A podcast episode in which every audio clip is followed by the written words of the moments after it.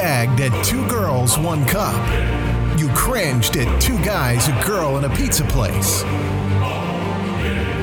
Now it's time to get uncomfortable with two nobodies, one podcast. This is Here's My Movie.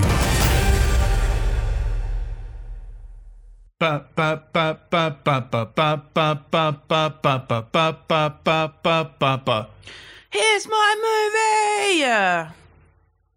All right, hello and welcome. Um, I'm a little bit disappointed that we didn't actually change this up for the feature film for this edition.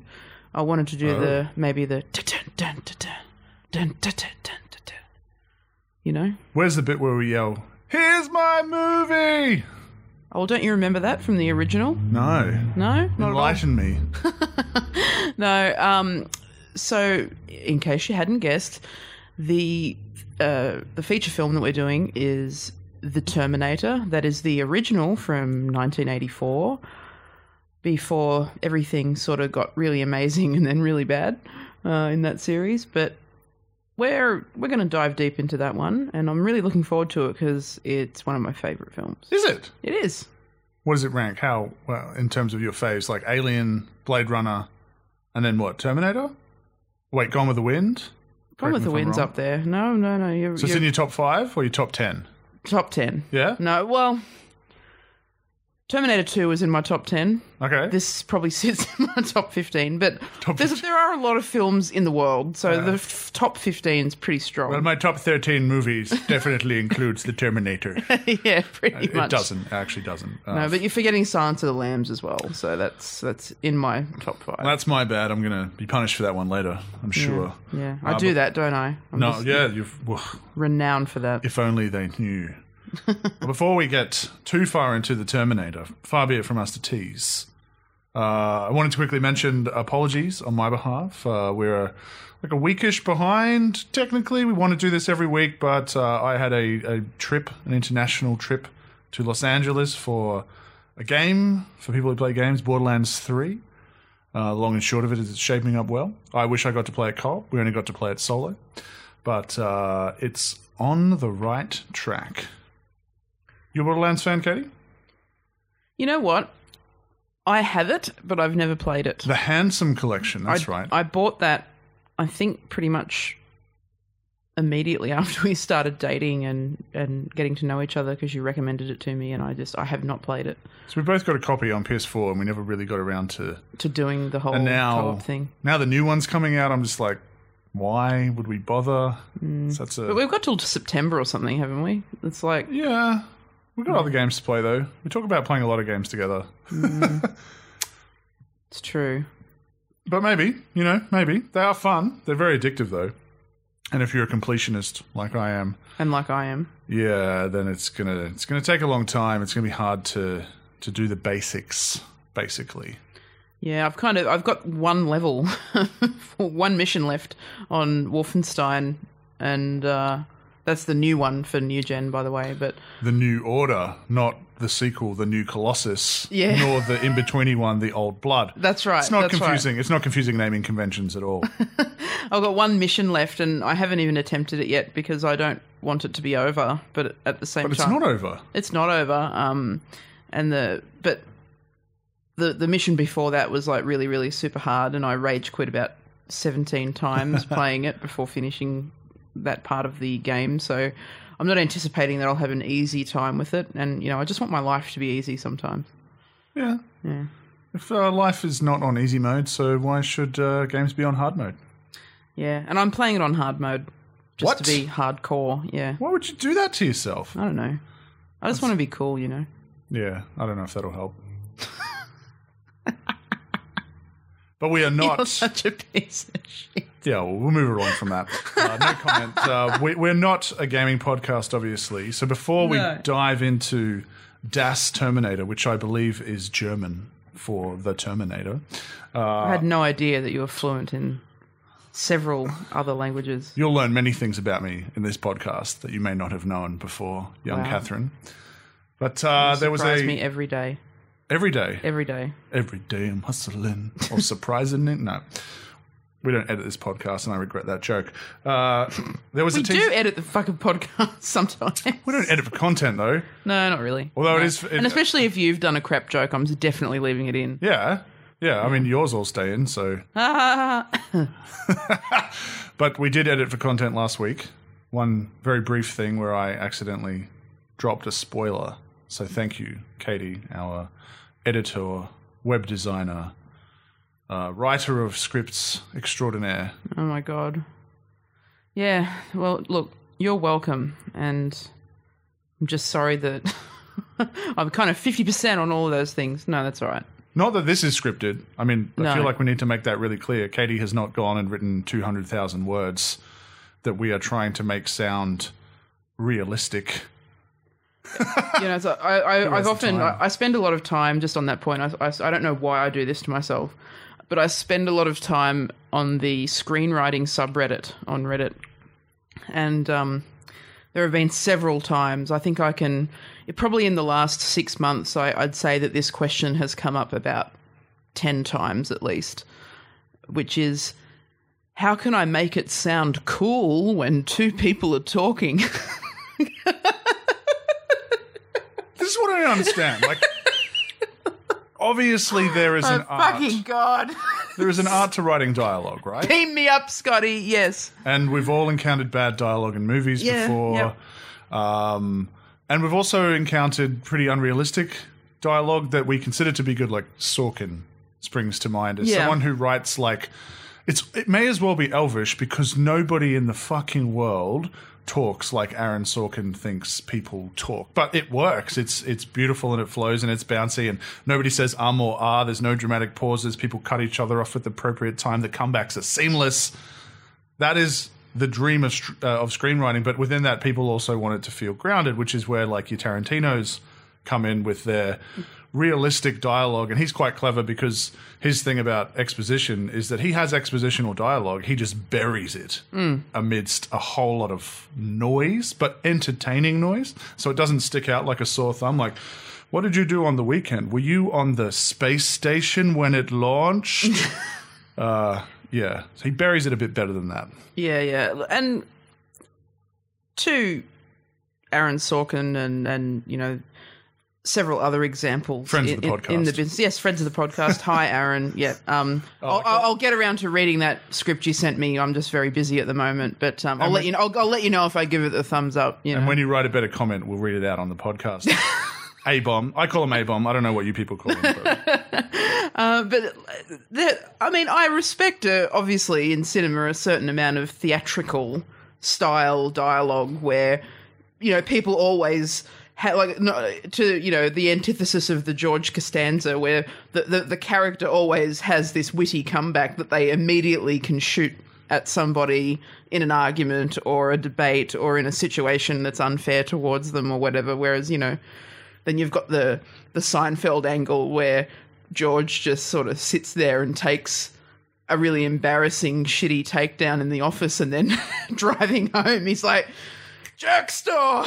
Should have said jerk store because that because that's life. that's And- reality. Yeah, that's reality, and both work really well, and they're really they're both really amazing examples of of different types of dialogue writing. But I mean, if if you're, uh, and this is not a like a dig at at newbies. Like I've written a fair few million billion, not really, but I've written probably hundreds of thousands of of screenplay words by this point in my life.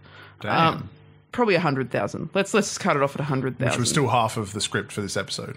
yeah, yeah. For those mathematicians Yeah, that's up. right. Yeah, yeah. Let's let's just cut it off a hundred thousand. That's number one. I don't want to. Yeah, that's number one. I don't want to get ahead of myself or anything. But like, so I've I've got some experience at it. So I'm not like a newbie, but I'm obviously not like I haven't made it or anything. No. Um, but when you sort of you see these uh, questions from people who are clearly coming in cold, um, or haven't really written anything down yet, and they're sort of asking like, "How do I make a conversation cool?"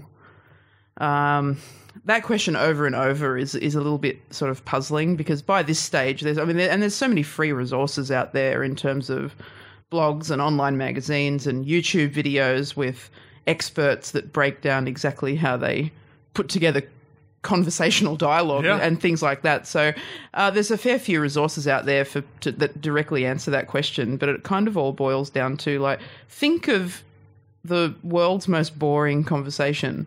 Like for me, it's usually like when a distant aunt tells me what her you know friend's friend Simon who runs a fruit shop and their nephew is going to flight school, you know, or something like that where you know and you just think why am I being told this like end it. Yeah, why did you think this was worth telling? Yeah, yeah, yeah. So it's like, uh, do you have a story worth telling? Think of a- a time when you were telling a story, or someone was telling a story to you, or or a situation happened that was noteworthy.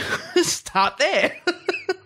And even like during drafting, yeah, especially the first draft, the goal is to get to the end. So Yeah, yeah, if and you're look- stuck thinking about that witty comeback, just don't. Just write insert witty comeback here. insert or the jerk store called, and they're running out of you. or your mum or anything that you know doesn't work because the beauty of writing and rewriting is that you're coming back to it. yeah, yeah.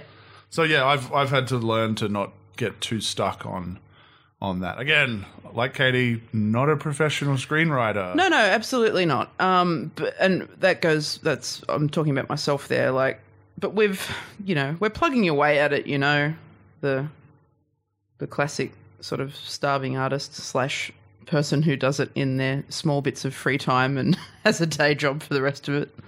And then also records a podcast and Yeah, tries to live our best lives. Yeah. gonna have a red hot go at maybe curing Ebola or something later as well. You're gonna I'll have, just I'm I'll just see how it goes. You to the list for me. Like, why not? It seems like a shoe in.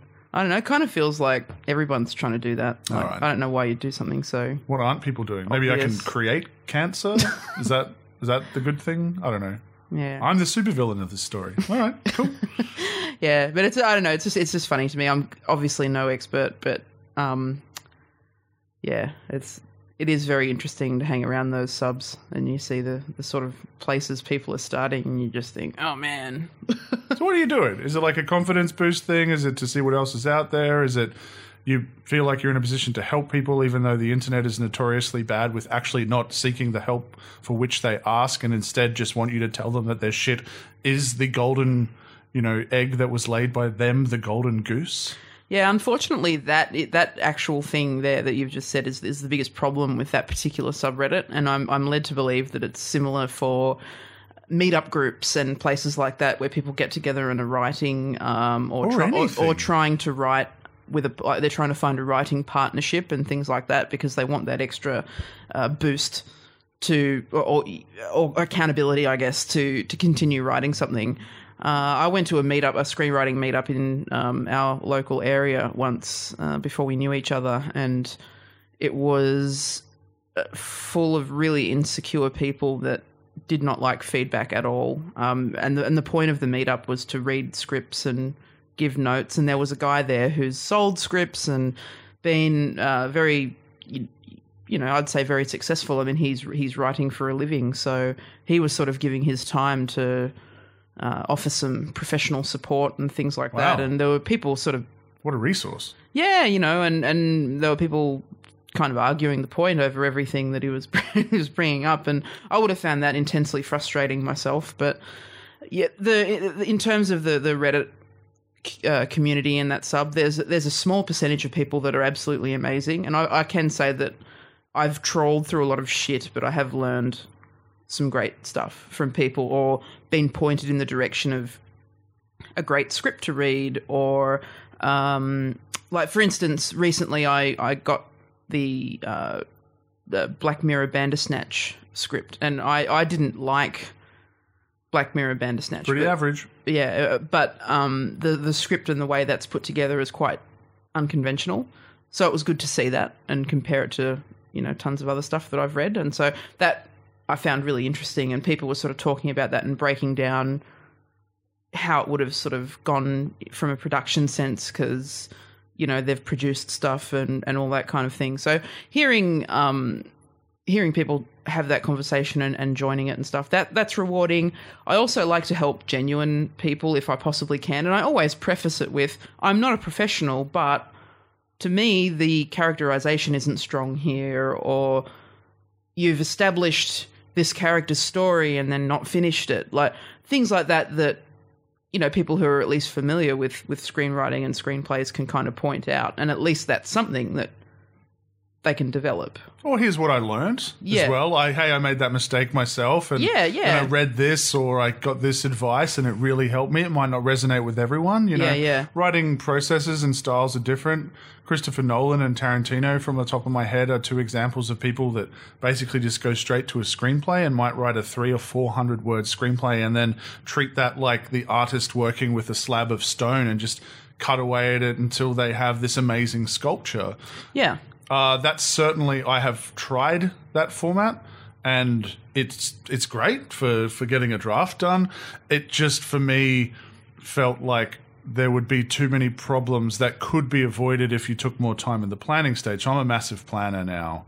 Initial steps are quite elongated, and and I find that every time I move on to a new project, that the steps become more and more elongated, like longer and bigger, and and in a way that kind of sucks, I guess, in the sense that you're not actually doing that beautiful thing of diving deep into uh, all of the insecurity and also the elation when it starts to flow of writing the first draft yeah, but I find that it's it's like kind of doing your your planning, your architecture before you build your structure type thing. You start to cut off problems. Yes, you could if you knew how to build a house, go and build a house right now without a plan, technically. But you're probably going to find at some point during that build that you should have put a, a door somewhere where there's a wall or a mm-hmm. window should have gone somewhere else, or you've forgotten about rah rah rah rah rah because you're holding it all in your head. This allows you to test your idea and your story before you even get to the fun part. yeah. And sadly, life isn't a theme hospital where if you accidentally put the window on the wrong side, you can just kind of change it. Uh, I mean, you can. Yeah. You absolutely can. But like what I find is more common complaint from, you know, uh, similar amateur screenwriters is that they started their draft with inadequate, what I would identify as inadequate planning, and they get to a point where they get stuck. Yeah. Like I don't get stuck in my drafts because I have a treatment to fall back on. I have thousands of words of notes. I have scene breakdowns. I have save the cat software with hmm. little beat sheets and setups and payoffs. So all of the maths, technically, even though I don't like maths, has been done. The equation works at that stage. You might occasionally encounter something minor, but then you just kind of roll with it or you fix it or you make a note to fix it in draft two. Yeah, yeah. And I mean, to that point, you don't suffer from this problem, but I think a lot of people do, and it's something that um, I've. this is this is a weird flex, but being part of tech startups for as long as I have been at this point in my life, this is like the single danger that can totally fuck your company if you have got traction and you know you, you you're in a high growth period and you're about to sort of hit your stride if you've watched silicon valley you'll see this happen a couple of times um, and there's a famous quote by i don't know some fucking white dude i can't remember and it's That was his name, I'm pretty sure. yeah, yeah. Um, a- and it's and it's if you're not embarrassed when you shipped your product, you shipped too late. So Yeah, right. that means that if you get too stuck in the planning and never actually start, that is, and that can end up an epic fail. That and and it's obviously it's, more serious when you've got a company with employees and uh, already uh, customer. You know, at a stage where you, you you may have customers or you may have already started spending investor money. Like you're at a far more high risk situation there where too much planning will stop you from starting, and then that will cost angel investors and all that kind of thing lots and lots of money, um, or all their money or all their investment. And you know, usually uh, the angel investor stage is the very first pools of money that you're using to start a company. So that's often friends, family, inheritance, that kind of shit. So it's a really critical, crucial stage. So there's more risk there than there is if you're a, writer. Um, planning and then not starting like unless you i don't know maybe if you've got like a literary contract or something like that and you plan plan plan never start end up losing the contract or they get another writer in to finish something that you've said you were going to do Yeah. i mean that's a risk and it's a reputational risk but um, but you, people that get too bogged down in the planning stage can it can really affect their ability to to ever get anything off the ground. Um, I, I again, I think this was even on the the screenwriting subreddit. Someone had a um, like sixty thousand words of a treatment and planning notes, and that is huge. Like that is It was all in one document, was it? yeah, Right. yeah. And um, obviously, I didn't read the whole thing, but it you? just like it was. Nobody's going to read that though. yeah, and uh, that I'm sure, like if, if that helps that person, that's that's great. Absolutely. Um, and I really, obviously, I really wish them well, and I want everybody to succeed because I know what it's like to have this dream. But it's that like spending so much time on that can burn you out for actually creating the project that Yeah. you've started planning for. Um, so I've uh, you've you've really hit a balance, which is awesome, of planning without over planning so that you're actually fixing your own writer's block before you start. And that is something that I haven't mastered yet. Um, I either shit everything out in a first draft and then work back from there.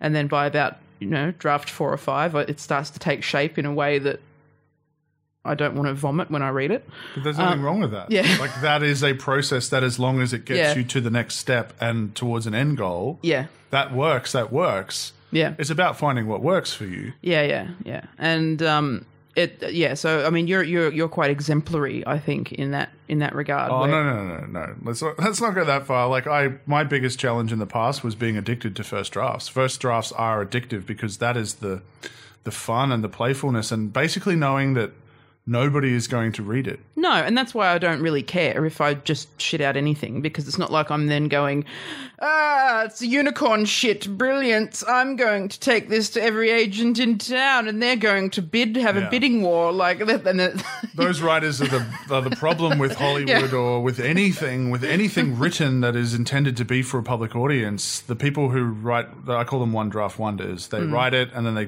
they send it out. It's done. I I just need to edit it. I know I need to cross the T's and dot the I's, and it's good to go. It's like no. Good writing is rewriting, and it's a cliche, but I believe it's true. Um, the problem that I had was that, yeah, I got addicted to first drafts, and to date, I've written, I want to say six, probably seven it's on the board. Seven. Yeah, I've written seven first drafts for different projects, and none of them went through to the second draft stage. Not because I didn't like them, except for one, which I will never return to. It wasn't my idea, it was someone else's, and it was supposed to be collaborative, and it didn't work out that way. I just ended up writing the entire first draft. That's not a lot of fun. Um, apart from that, all the other ones technically could be second drafts, but the problem was the excitement of a new idea, moving on to that and and trying to move things forward like five, six, seven, eight, nine, even ten things forward incrementally means on a long enough scale, maybe you'll finish them all. Hmm. But really the challenge is to focus on one. And Yeah. that has always been my challenge because just last just last night, having a conversation with you, you mentioned something that sparked an idea, and I write down a movie title, and I intend on writing down one line so that it will be a memory reminder, and I end up writing 200 words in bed for some new psychological thriller. Excellent. Uh, now you've put that to uh, recording. You'll be hearing from my lawyer. So Oh, the lawyer's Patrick, and he's a cat. He's incompetent. He's always asleep on the job. he just actually sort of wanked on a blanket next to me, and now he's asleep. I was so- waiting for you to call that out. Like he, he really hasn't crashed this. He's just asleep right now. Um, he's not usually this well behaved. ever. Yeah, He seems to know this is important to us, though. well, he doesn't really care about anything else that's important, like walking through a doorway without tripping over. I find that important. so we kind of we went off track there with some little bit of screenwriting screenwriting funsies, but that's okay. Far be it from us to do that. What I did want to bring up was uh, there was a trailer released recently for Spider Man Far From Home. If you haven't watched it already, avoid it like the plague. Um, even if you've seen Endgame, and it's amazingly ironic because Tom Holland, who plays Spider Man, renowned for spoiling basically anything he knows about, to the point where the Russo brothers gave him uh, a version of the script that only had his lines because he kept spoiling things in interviews That's so bad. accidentally and enthusiastically but yeah you know people care about these things and there's lots of lots of uh, development hours and years of planning, and you don't you don't want to have that ruined inadvertently by someone in an interview. Um, and I, I'm sure that he doesn't do it deliberately, but he introduced the trailer to go, "Don't watch it unless you've seen Endgame. It's got massive spoilers in it," and that's true. But it also has spoilers that I would argue for the movie itself Right. and reveals that I think would be best experienced at the cinema. And it also has kind of like spoilers for the, well, not spoilers, but like it basically identifies what they're going to be doing with the next phase of Marvel movies in the fucking trailer. Now, I'm not going to ruin any of that. Anyone scrambling for the pause, stop, fast forward, unsubscribe button. Just a PSA to say, I watched it, so you don't have to. Uh, you can watch the earlier trailers if you want. They do a better job of teasing things.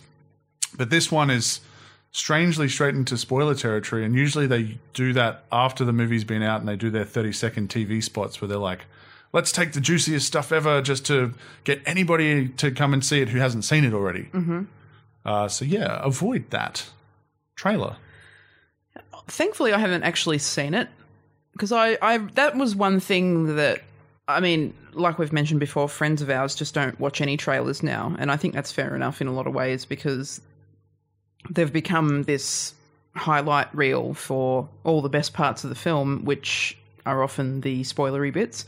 So uh, yeah, I'm I'm kind of glad I didn't get spoiled for this because I quite enjoy Tom Holland as Spider Man, and I've started enjoying those films again after lots and lots of turds. So yeah, glad I wasn't spoiled. Thank you for the warning. You're welcome. Movie looks good though. Like without the spoilers, it, it looks good. And I mean, it's essential now. If you've watched all of those movies, it's very clever that collaboration between Sony and, and Marvel. Um, because you guaranteed that everyone who loves Marvel movies is going to see it, and everyone who loves Spider Man is going to see it. I just wonder how they're going to keep the people up to speed who are the Spidey fans who, for whatever reason, haven't watched the main thrust of Marvel, or maybe the more casual Spider Man fans who will watch any Spider Man movie but haven't necessarily watched the 22, I want to say, Marvel movies that will kind of be informing the universe that's at play. I mean, Endgame being the biggest one Yeah, right. um, because of the implications and the consequences. And even uh, Kevin Feige, the the guy who's kind of godfathering the Marvel Cinematic Universe, has said that he didn't consider Endgame to be the end of the third phase. He considers it to be Spider Man, which is also why they Really? yeah, they haven't announced uh, the, what the next movies are. They've announced release dates. Surprisingly, we have to wait until I think off the top of my head May 2020 for the next Marvel movie, but it's all untitled Marvel movie, which they should have done earlier because there've been whispers about, you know, not whispers, there's been yelled from a fucking mountain about Guardians 3 and Black Widow and stuff like that. And that's all well and good, but like when people are watching these other movies and certain events happen where you're starting to think like how does this all fit into that? It would have been better for them to just go full stealth because Endgame tickets went on sale I want to say 2 or 3 weeks before uh, the movie was due to release in cinemas. Yep. And that movie has already sunk Titanic at the box office. Wow. And I dare say it will pretty comfortably beat Avatar. So it will become the most profitable movie. Maybe not adjusted for inflation. It'll be interesting to see how it all comes out in the wash. But that is a massive, got to be a massive gratifying payoff for a 10 or 11 year arc that started with Iron Man, who was a B or a C character as far as I was concerned. Um, and they've turned him into obviously A tier now, as well as Thor, Captain America, because there's no, you can't go back now. You can't say they're not household names uh, like Batman, Superman, Wonder Woman, like all the or X Men, you know, Spider Man. They are as synonymous with comic books because of what they've done with the movies now, and, the, and how they've entered the mainstream, and than any one of those other examples. Yeah. I once wrote an article on like the shittest superheroes that I could find that have appeared in comics. And uh, I'm really disappointed that they haven't done a movie on Arms Fall Off Boy yet. Although I think it might have been a, just this distant uh, DC character, but yeah. It's terrible when they when you get to that Z tier, you know, and it's like they just don't give a fuck, and they want to get away with taking the piss. Yeah. And then there, I think there was the other one that was uh, matter eater lad, so he could just eat any solid object. So like they'd be like, "Oh, we're in prison," he'd be like, "That's okay, we'll just eat through the wall." But you know, from like as far as names go, what was the one out of Deadpool? Teenage Mutant Negasonic. Oh, Negasonic Teenage Warhead, That's a terrible name. totally. Like, but they make that character work in that movie. I mean, it's a fourth wall breaking movie, so Deadpool appropriately takes the piss out of her name. Yeah. Uh, but they make it work, and that's that's the reality that we live in now. Is that any of these characters, technically, that we thought are like garbage or don't work, have the potential to work. I mean, there was one in that Batman Arkham Origins game. I'm blanking on her name. Uh, Copperhead, I want to say off the top. yeah, of my head. the, the shark.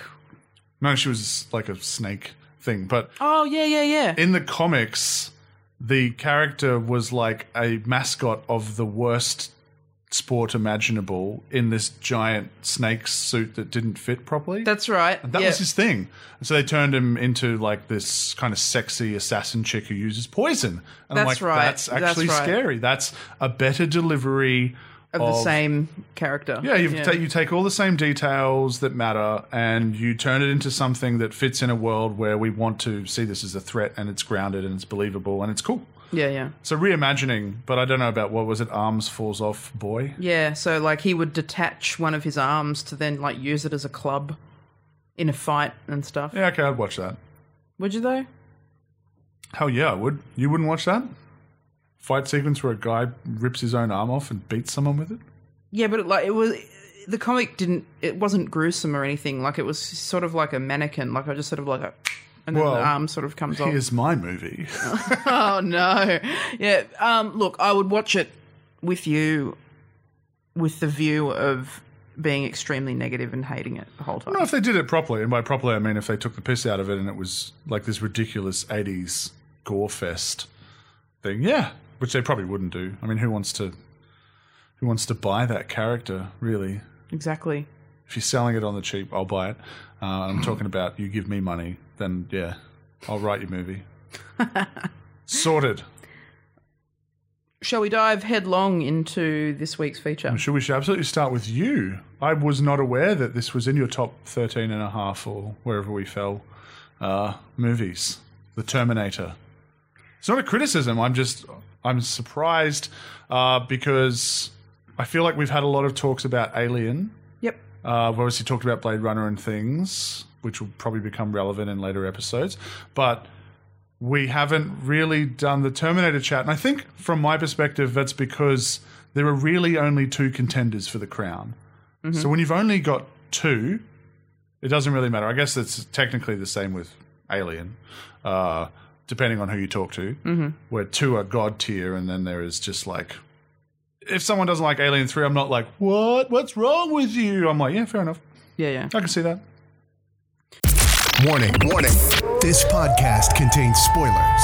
Press pause and go watch the film before proceeding, if you care. Yeah, look, I for me like Terminator 1 and 2 make sort of my top films list. And it's because I love the idea so much. I think it's really clever and multi-layered and I'm very surprised to uh, I kind of went back and I had a look at some of the reviews from when it first came out and they were overwhelmingly positive, but the ones that were negative the the reason that they kind of poo-pooed the whole thing was because they thought the idea was so stupid. Really? Yeah, and I I don't know how like even if it's not your thing, like I think it's a really clever idea, and it's it, it makes you uh, it- it's uh, the, I, I guess the the rules of of time travel and stuff like that can be um, a bit different when you know depending on the the the story that you're looking at, the franchise that you're looking at. Um, but generally, you know, there's a there's some rules that apply, and they I think they they work with them really well here, and Well, they just simplify it, don't they? they simplify it. that you can change the future by changing the past. yeah, That's just it. Like, like we're not going to complicate it beyond that. no, That's the only rule you need to keep in mind. Go enjoy the movie. pretty much, and I think that's kind of um, all you need. Like, I mean that the the I hate the kiss principle, like and how it's used in the media and things like that. But that's like keep it simple, stupid. Because Right. the a lot of people have uh, a bad habit of over overcomplicating things, and Ridley Scott does that sometimes, in, my, in my opinion. But James Cameron tends not to, um, and it's it, it was just so it's just such a fantastic idea and, and it really captures all the cool stuff about that time period um, so when you look at the kind of things i mean i mean I, I wasn't even alive when this film was released to be you know to show my age When uh, was it released? 1984 I was alive. yeah Just. just yeah so um I guess like it's not it's not that I'm looking at it with the lens of nostalgia for a time of you know I was a teenager then so all that shit was so mad you know or however people think I don't know Which I'm is not- why your opinion is so important. well Because the, a lot of the older people who saw this for the first time Yeah. at the cinema are the ones who pedestal it and adore it, right? yeah I look I wouldn't say I pedestal it I still like we're gonna do a Terminator 2 episode I'm sure I don't know that it will I just did a massive cringe. I mean, Really? you didn't get to see it. I don't think I would change anything about Terminator. I will gladly take the challenge. I just do not think that there would be anything. it's on our spreadsheet Nathan Yeah, I, did I add it? shut up Exactly. So if you've got things to change, I'll be there for that episode. no no no I'll be like, it's called Terminator 2 Judgment Day, the director's cut. Yeah, you didn't see it in cinemas. That's my movie. It's also James Cameron's movie. wow. Um, yeah, okay, fair point. Um, but okay, so if you if you look at the the films that were popular in that year, uh, and they, um, I hope I can remember these off the top of my head, but they were all very family oriented films, and they were groundbreaking in their own ways.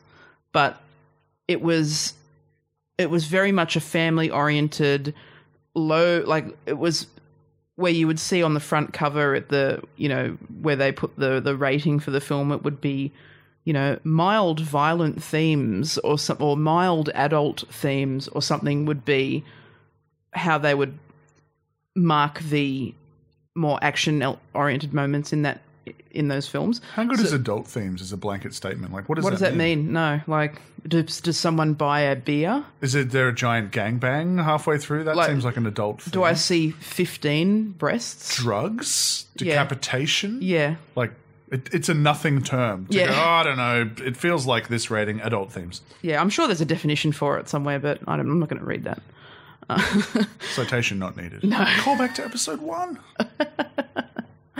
So there was like the never ending story was Which I've never seen. was what? I told you about my upbringing.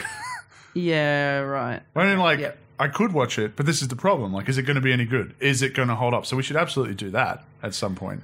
Well, that kind of paved the way for a lot of really awesome fantasy films with with lovable characters. Gremlins was another one where that's actually a horror film, but it's rated PG. Um, so, and when I say that's actually a horror film, I'm not saying that. That is its genre according to uh, like IMDb and places like that. So it's not particularly scary, obviously, and it's clearly marketed to children because there was a whole range of very cute, cuddly toys that went along with the Gremlins franchise. Which they did for Alien, and I'm pretty sure Terminator as well, Yeah, yeah, yeah. That's true. which yeah, is bizarre. yeah. Uh, Ghostbusters. Um, so that I wouldn't say is a super scary. No, that's definitely family or Like that's kids. that's like family comedy action kind of film with supernatural themes. with supernatural themes. Like it's not, oh my god, I can't sleep because I watched Ghostbusters. Like it's meant Yeah. to be funny. Uh, Beverly Hills Cop. That is, I guess you could say it's an action. Like it's it's obviously an action film, and I guess you could say it's it's violent, but it's so interspersed with obvious comedy that it's and it, maybe it's not quite family oriented. Like it's definitely for adults, but it's not leaning heavily into the darkness in terms of of dramatic violence and Yeah. things like that. Um, yeah, uh, or the Karate Kid. Obviously, that's a very very obvious family film. Um, There's one that I can't. Oh, like this was the era of like Revenge of the Nerds and and Police Academy and those kinds of films. Um, so to see like this come out is for, for me it, it kind of changes everything because you've got I guess you could call it fantasy elements or maybe more sci-fi elements, but Sci-fi, yeah. yeah, sci-fi.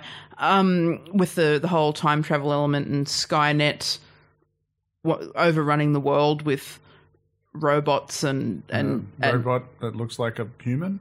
a robot that looks like a human that does everything that a human can do, and you know to what end? I guess that's still fairly unclear, but uh, but humans are, are literally sort of living in dustbins and in landfill, hiding from the terrible robots that'll just kill them on sight, sort of thing. So they paint this this horrid dystopia in the future.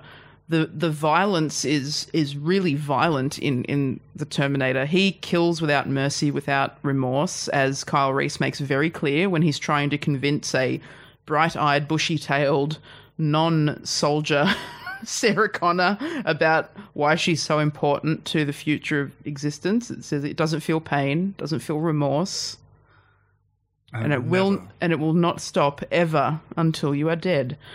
That is horrifying. It's not a horror, but it's a horrifying But it is concept. a it's a horror movie, isn't it? yeah. That's one of my old friends gave me a greater appreciation of it because I I grew up on Terminator 2 and like obviously in the back of my mind I knew there was another Terminator this bloody called Terminator 2 right but again I wasn't old enough wasn't allowed to watch it I'm pretty sure it had like an R rating in the states which probably did, meant MA here maybe they dropped it to an M in one of those weird situations where like Die Hard is an M but it's got like fucking shit and boobs and all this stuff but but like somehow it's still an M which is great because everyone should watch Die Hard Yeah. but I think that Die Hard should probably be MA Well, yeah, yeah. and Terminator should as well the original Terminator I'm pretty sure it was, but I'd have to double check. Yeah, uh, but like it, it was not appropriate for families to watch. Whereas Terminator 2 kind of bridged that gap of being you could watch it with your kids and there were bits that were kind of scary and confronting, but like mainly it was an entertaining action blockbuster. I, I, I gotta say though, like when I was a kid, Terminator Two was on probably every three months on on Channel Ten. And what a great delight that is. What a great delight that is! Uh, So I've seen it like many, many, many times, but. Um, I remember sneaking out of bed and sitting behind the chair, or my, my grandfather's chair in my house, to watch the whole thing. And Terminator 2. Yeah, Terminator 2. And the scene with Sarah Connor uh, dreaming, like she falls asleep and she's dreaming and she's telling the kids to, to run because there's like a nuclear attack about to happen and she's grabbing onto the fence and then gets consumed by fire Oh, yeah. and just becomes Horrifying. a skeleton clinging to the Yeah. fence. That like that st- that stuck with me. Still not still not sleeping. yeah, yeah. day. Like it's it's. I wouldn't say that it it's super family oriented, but it's definitely it it it, it folds a little more of the. Um, I guess family drama into it than the ter- than the original had. The original was very much about establishing a terrible threat, an unstoppable force that kills with menacing violence and absolutely no emotion But that's, whatsoever. that's where the greater appreciation came from. And not that it was told to me in these words. It was like he described the trailers, those were very much a horror movie, and then the just framed it in a way that was horror. And I mean, this is the ultimate slasher movie with a relentless killer that believably cannot be stopped by conventional means, unlike any of the other ones who you shoot them or they fall off a cliff and you know they're coming back mm-hmm. no explanation just because they're the killer and they are required to exist. Whereas you shoot this robot with a shotgun and it gets back up and you're like, yeah, that checks out. Yeah, yeah, like the nightclub scene where there's innocent people that are just out having like a roaring 80s good time, which is, you know, smoking a durry on the dance floor with Fuck yeah, bring with with a glowing cocktail. you know, like and they're just there just having fun. Sarah Connor's just kind of trying to have fun. She's gone out by herself because her housemate is like at home with her boyfriend having a night in and um yeah like suddenly like terrible violence breaks out and people are getting shot in the head, shot in the back.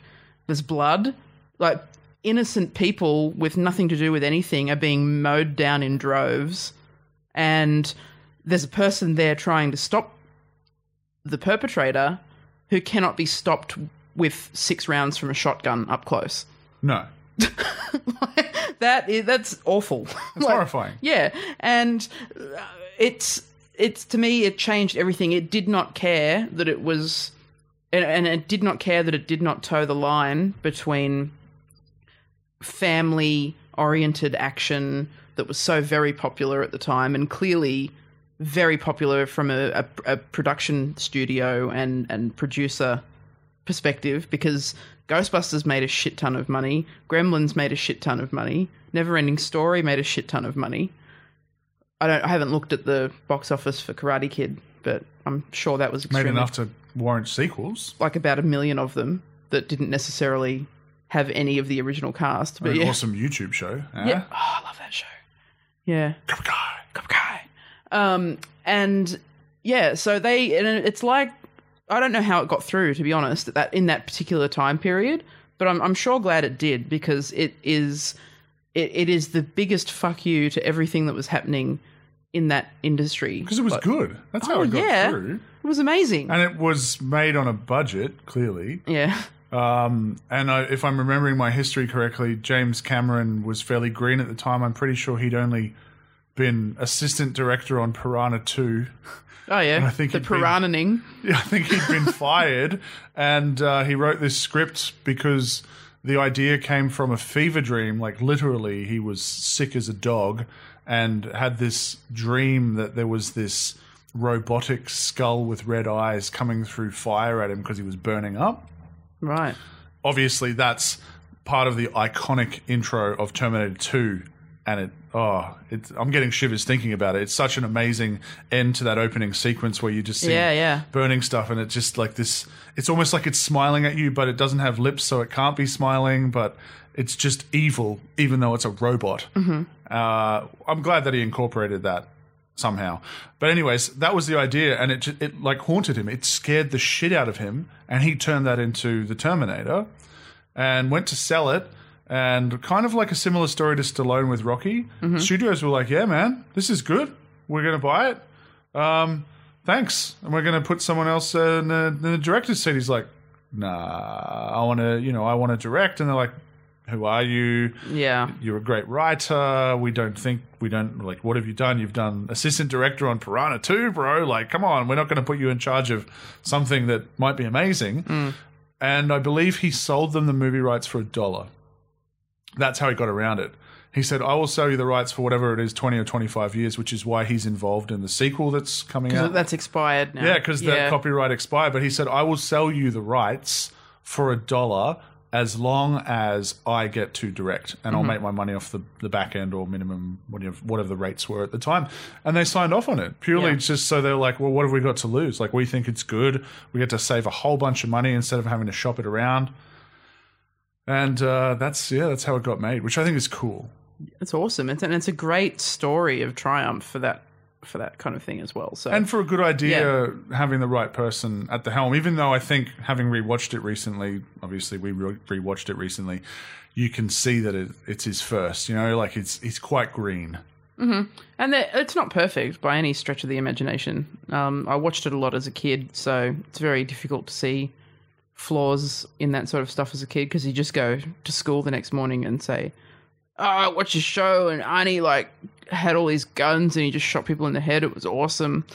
Um, because I was one of very few kids that were watching that kind of stuff. Yeah, you were the cool kids. I was like, the I was the cool kid. we always yeah. like just listen to someone beat by beat tell you about this amazing movie that you weren't allowed to watch. yeah, yeah. for whatever reason, you know, lots of kids weren't allowed to watch these movies for whatever reason, and someone would just tell you the entire plot of a movie, and you're like, "My God, that sounds amazing! Like, I still want to see it." Yeah, yeah. Oh, how times change. oh, how times change. Um, but yeah, and I thought that again, like we've talked about, this is one of the most phenomenal character arcs for a character ever. I Sarah believe in Sarah Connor. Yeah, So she's the you know, struggling diner waitress turned lethal killer and you know, completely independent fighter fighting for humanity.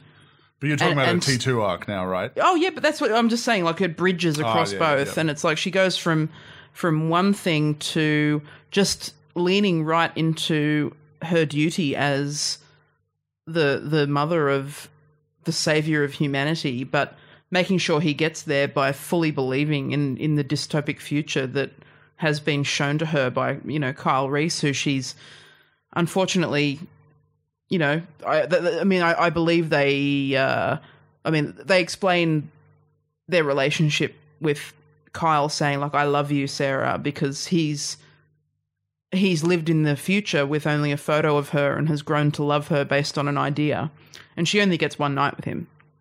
She, I think we can safely say it's you know probably forty eight hours or something Yeah. that, that they know each other.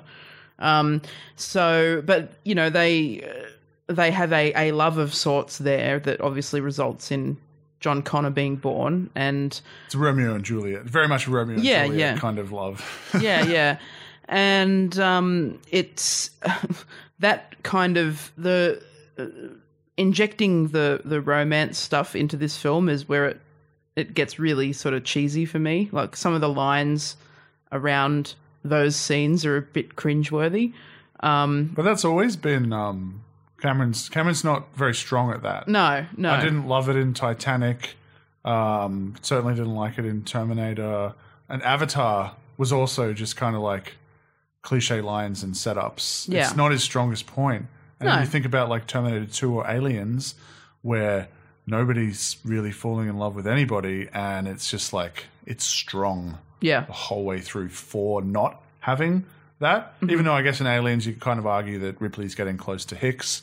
Um, there's not really any like I'm not sitting there going just kiss at the end because they've been through shit together.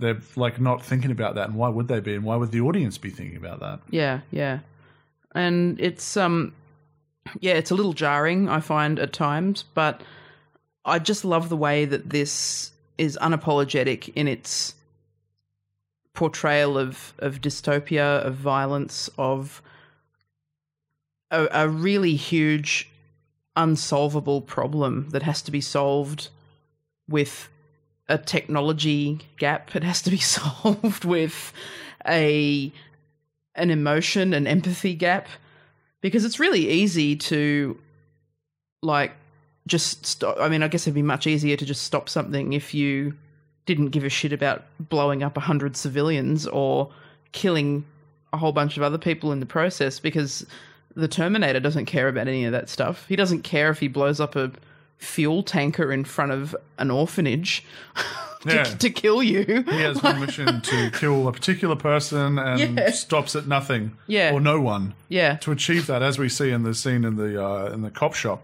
yeah. he kills them all. Yeah, yeah, yeah.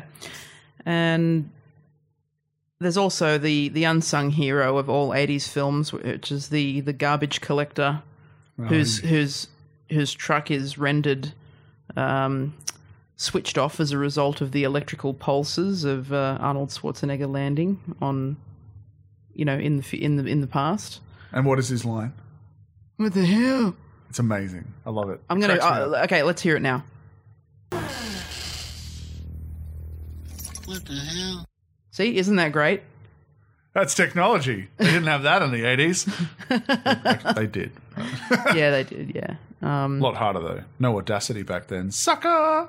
Yeah, but we're a good like, you know, what, almost 35 years away from that and we're still quoting what the hell. So yeah, he's a great character.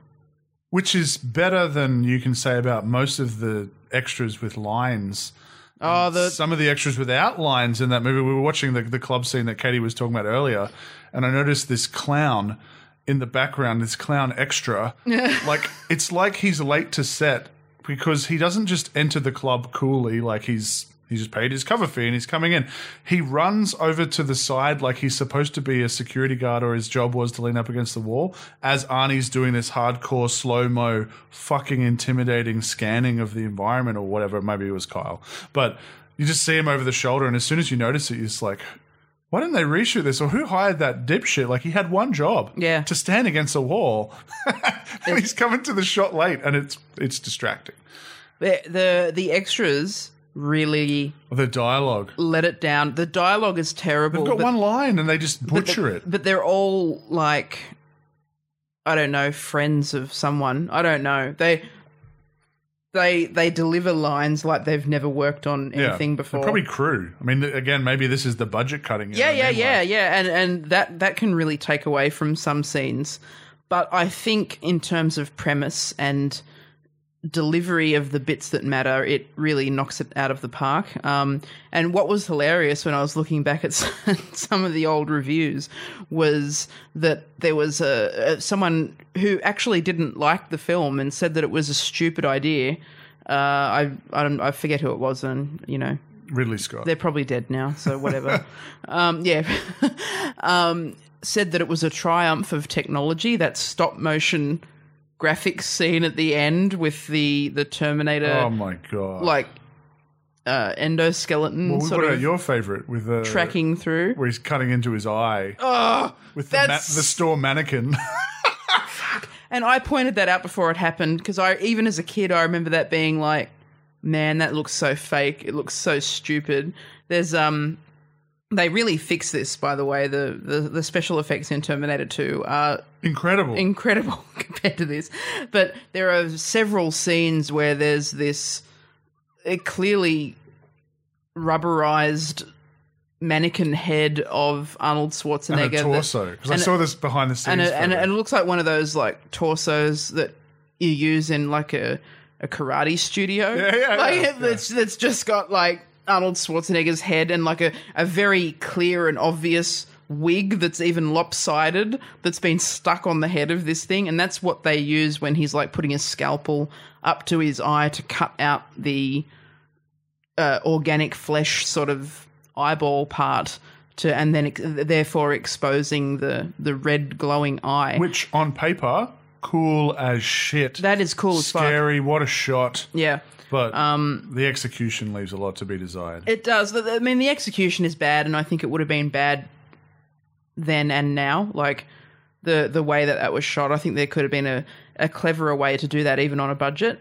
um but like we were talking about doing like a two like a, the two mirror trick and and things like that where um they could have faked him actually using a, a scalpel on himself. I mean, in um, Un Chien Andalou, which is the the Salvador Dali film, uh, there's a there's a, a scene there where uh, there's a the the one shot. It's very famous, but like there, there's like one shot of a woman who's having her eye forced open, and then the husband's got a scalpel, and then in the next scene, you see the scalpel running over the eye. Um, and if you look at that close enough and you slow it down, it's really obvious that it's not an eyeball. It's actually a grape. right. Um, but it but it's it, it flashes so quickly that you absolutely believe that's an eyeball. yeah. Um, so you know, there's there's kind of things that you know, and there's uh, Tarkovsky's a, a great director that you know all of his films are like have really long, complicated names. I can't remember of them any of them now, but we studied him in film school, um, and he's been on a budget many many times. But there's a a scene where uh, two guys have set a bomb and they're getting away in a truck. Uh, The now, so you're expecting that you know, and it was an action film you're expecting that uh, if a bomb's about to go off, that there's going to be this huge explosion. You're going to see buildings collapsing or cars blowing up or something like that. Um, and you know, you don't. A lot of these directors didn't have the budget, especially in the early days, to do anything of the sort. Um, so the way that you understand that a huge explosion has happened is because the two guys are driving driving off in the truck. The passenger is rolling a cigarette, and as he's rolling it, the tobacco blows off the paper, Oh. and that's how you know that there's been this enormous explosion. And then they just look at each other, and they know that it's gone off. That's cool. That's awesome. Like, so there are like you know there are t- like it's easier said than done at the time, obviously, and you want to you've got this futuristic, awesome idea hasn't been done before. yeah, yeah, yeah. An idea that's completely new. You're really trying to push the boundaries of technology because you're you're, you're everything is set in. This is such a futuristic concept Where you're trying to sell the idea you, of of the future. So you want to you want to push the boundaries of the technology that you have. So it's going to be woefully inadequate to do something like the tobacco, you know, blowing off the paper or whatever. But um, or the grape eye thing. Yeah. You know, um, so they, they, you know, they, it feels unfair to kind of pull that apart, but it looks really, really bad. yeah, and the stop motion, The stop motion animation is awful. but it's unnecessary as well. Yeah. because the bits where they do the close-ups of either its its foot or its legs with the limp, which is awesome, an awesome callback to when Arnie is damaged at some point and is limping, um, but also just shots of the chest or the skull, and they frame it in such a way that we get it. We get that they're using a thing on a stick Yeah. and they're pushing it in front of a camera or they're doing something like but whenever they cut away from the real prop which looks fucking amazing designed by yeah. Stan Winston you know guy who's designed countless things including the Predator which looks amazing uh, it looks great and then they cut to this weird like stop motion thing that I can only say sorry young James Cameron was just a poor directorial choice like you didn't need to have that to convey that the Terminator was still alive or in the fight, Yeah. capable of stalking, killing still. Uh, you could have set that up with the now you see it, now you don't. Now, I use that phrase specifically because that's exactly what Steven Spielberg did in Jurassic Park. And he was incredibly insecure about it. If you think about the Dilophosaurus scene where it kills Nedry, who's not called Nedry in that, he's called I can't remember. Oh no, he's called Nedry. I was going to say Newman. Yeah, uh, Newman from Seinfeld for Seinfeld fans, but his name is uh, Nedry in uh, Jurassic Park. He's the hacker guy, the fat hacker guy with the glasses. He meets an unfortunate end with a you know a, a dinosaur with a frill like a frill neck lizard that shoots spit. Now, if you go back and watch that, having watched the behind the scenes thing or listened to this uh, Spielberg says we didn't want to do any CG there. So what we did was we kind of cheated and we only showed little bits of it. We showed it standing still. So it was like, you know, those cat videos that you see where the person moves the camera into the hallway and the cat's still and they move the, the camera up against the wall and then back into the hallway. The cat is closer but still. So they did that idea of like not actually showing a whole lot of movement. You get to see its legs moving at one stage, but Yeah. even that's like not CG. And he was really worried that it wasn't going to work. But I think it's really effective. And it's this idea of being in a position where you have to come up with a creative solution. And I mean, he's the king of it, Spielberg, because Jaws, that shark that they called Bruce, is, was a, like a robotic shark that was he was overpromised on from his special effects guys and underdelivered. It was supposed to be waterproof. It wasn't. That's why it kept breaking down. The only I would argue that the main reason why Jaws is so amazing is that you do not get to see it until the point that you get to see it. You get Yeah. to see its fin, you get to see the blood, you can maybe get to see a flash of teeth or something. That has become standard way to introduce monster, mm-hmm. and it's only because the thing broke down and he had to come up with a creative solution. So creative solutions, even on big budget things, equal probably great results Yeah, yeah. and never underestimate the audience's imagination. Like I don't think you'd meet anyone apart from people who worked on Jurassic Park who watched that Dilophosaurus scene going, "Why don't we get to see it moving? Like this No. is garbage." Nobody's thinking that because it's tense. He's being stalked. You want to Yeah. see him die, but you're like, "I don't want to see it be gory. Like this looks like it's going to be horrifying." Yeah, yeah, yeah. and it's effective. But yeah, the the stop motion stuff, and it's only you know probably equates to what ten seconds, maybe twenty seconds maximum of of screen time, mm-hmm. and then they b- abandon it completely once it gets inside. Once the Terminator gets inside that final set piece with the machines Yeah. or around the machinery, which is a cool, obviously uh, symbolic place to end a fight against a, a robot is with machines and turning on the machines to distract the machines from the machine. Uh, It's very machine, cool. machine, machine, machine. Yeah, it's very cool, but they, they completely ditched the stop motion thing, and it, and it's better for it. yeah, yeah. She's being stalked. They are being stalked. It is terrifying. Yeah, and, and it really takes you away from that when you're sort of seeing this very obvious cartoony. Like you, you can really tell that it's a like superimpose superimposed sort of photographs that have been made into a stop motion And it doesn't animation, and it doesn't hold up, unfortunately. And that's why the um, classics always will the Die Hards, the Predators, the Alien, because it was all practical. That's Yeah. why 10, 20, 100 years from now, you can watch those movies and you can appreciate them for what they are, even though then, you know, CG might be lifelike. Yeah, Uh, I'm sure it won't be cheap, but it might be lifelike. It doesn't matter because they insisted on practical and not using stop motion weirdness, Mm. which is a special effect um, instead of like a prop or whatever. yeah. See, it, it's funny because if you look at um, uh, the Wizard of Oz, which came out in the 30s. Now, if you, if we if you watch that back, and I, I would like to do an episode on it, but I don't know that there's anything I'd change. That's what I mean. Uh, Yeah, which uh, we could we could maybe talk. About. We can about always it. rewatch it Yeah. and then talk about it, but probably we can't dedicate a here's my movie. Not really, it, no, no. because that's I mean it's that's such a beautiful film. Um, I I think if you don't like at least a little part of Wizard of Oz, you don't have a heart. Uh, perhaps, Which one doesn't have a heart? The lion. yeah. No, he doesn't have courage. The Tin Man doesn't have a heart. Oh, see, there you go. The Screwed up. Scarecrow doesn't have a brain. Yeah. Um, but it was it's funny because they had access to like that was like the blockbuster of its time. And Yeah. you know, Judy Garland was the Scarlett Johansson or whatever. But what an of that time. adaptation as well, right? Yeah, yeah.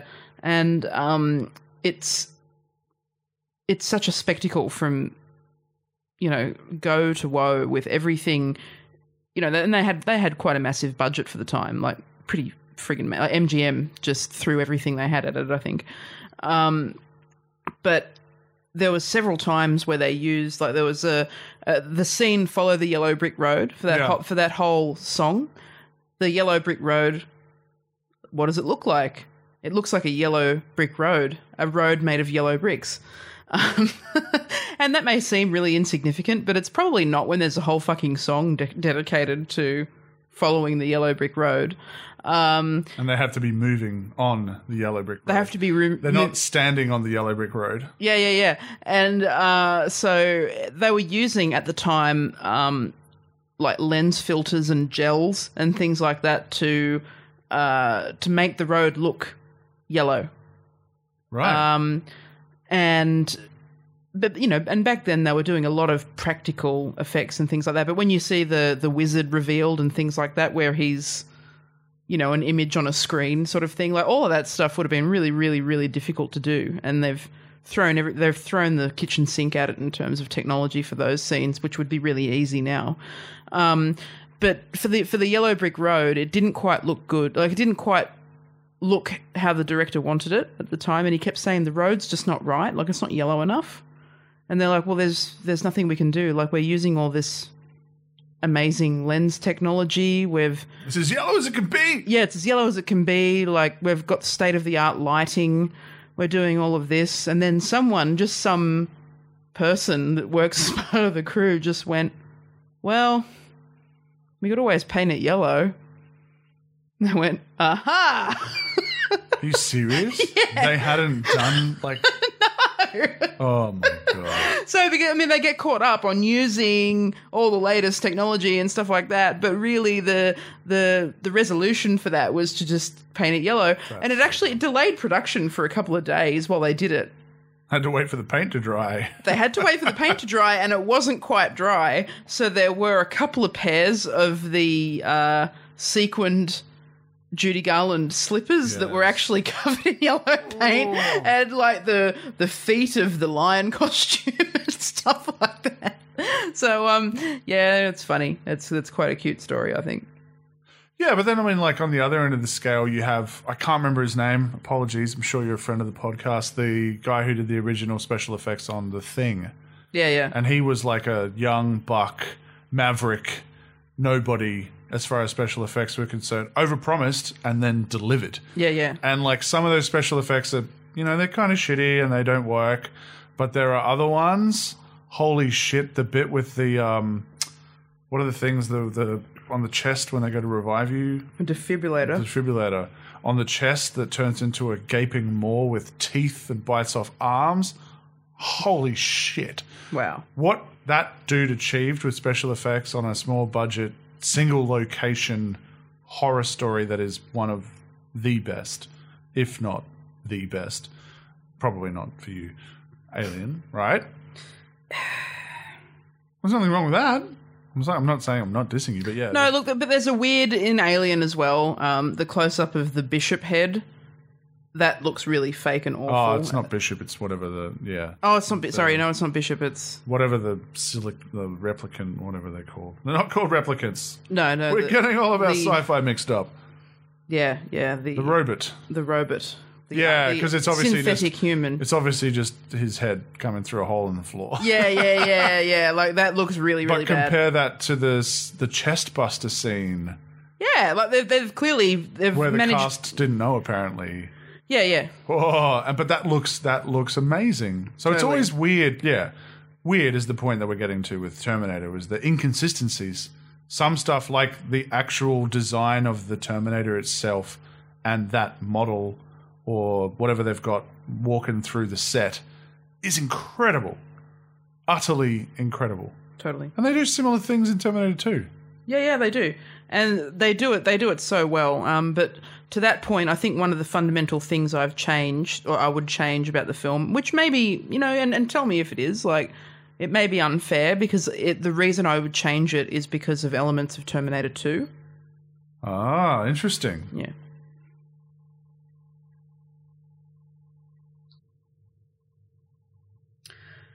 Yeah, so one of the the things that I think if I'm looking at, you know, here's my movie, the thing that I guess is jarring for me, but it probably works out for its time in history and for the time for, you know, Arnold Schwarzenegger as an actor and all of that kind of thing. As we've we've talked about we talked about at the time as we were watching it about how perfect he is for that role.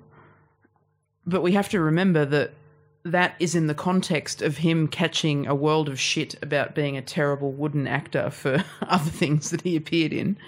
And uh, obviously, English would have been his second language, and Yeah. he's not an American. Or, like, at the time, like, I think he's a, naturalized American citizen now if his uh, political career is anything to go by. He'd have to be. Yeah, exactly. um, so, and that's not a criticism of, you know, of that or immigration or anything. It's the fact that he was pretty new to America and then diving straight into Hollywood off the back of a being a, an incredibly handsome Mr. Olympia bodybuilding top of the world champion. Yeah. Um, And, you know, acting wasn't kind of his strong suit, but he made it his own, I think. And there is no one quite like him. And he definitely, like, he's become absolutely beloved. And I don't think he's that bad at it. I mean, if you look at uh, at films that came later, he's he's learnt a lot over the years, and he's become quite formidable, in my opinion. Yeah, some emotional beats in Terminator 2 especially. Yeah, yeah, yeah. Absolutely nails. But see, and this is this is where because uh, he got paid some incredible amount of money per word in ter- in the Terminator because he said so little. But if you break it down to a per word rate, right? Yeah, yeah, It yeah. wasn't actually like here's here's my word rate. No, no, no, James no, no, Cameron. No, no. It's just like he got a fee, and it worked out to be like tens of thousands of dollars per word because his script, like his actual spoken words in the script, were very, very few. Um, and and I guess to me that's at odds with what's been established in in Terminator Two, and I think it works still. But if I had to nitpick and change something, it would be that as a villain and as a more believable human being, he probably needs to say and do more that's a bit more human rather than just being a vehicle with weapons that can read a phone book and track down the Sarah Connors and eliminate them.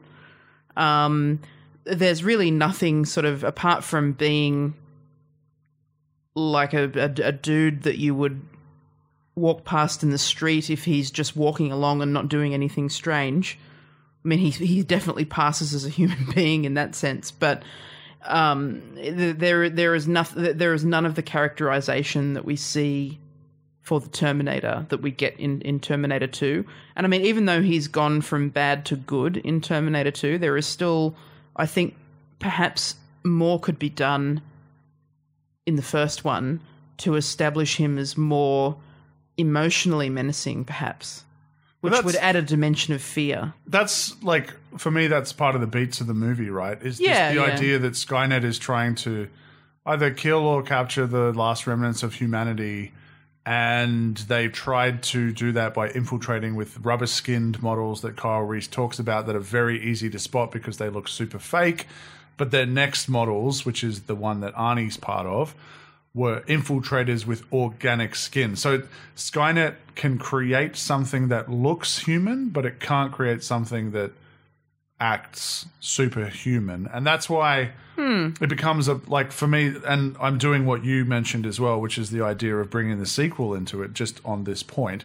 which Yeah, like I mean, I'm working hard to find something that but it becomes his Yeah. arc in Terminator 2, which is like an awesome simultaneous character arc for uh, John Connor, which is to go, you won't pass as human, dipshit. Like, you need to learn some quirks. And he, especially in the director's cut, there's this amazing scene.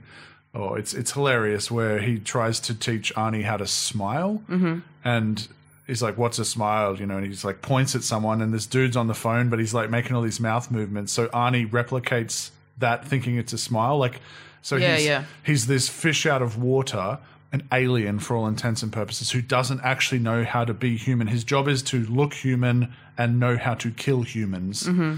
So.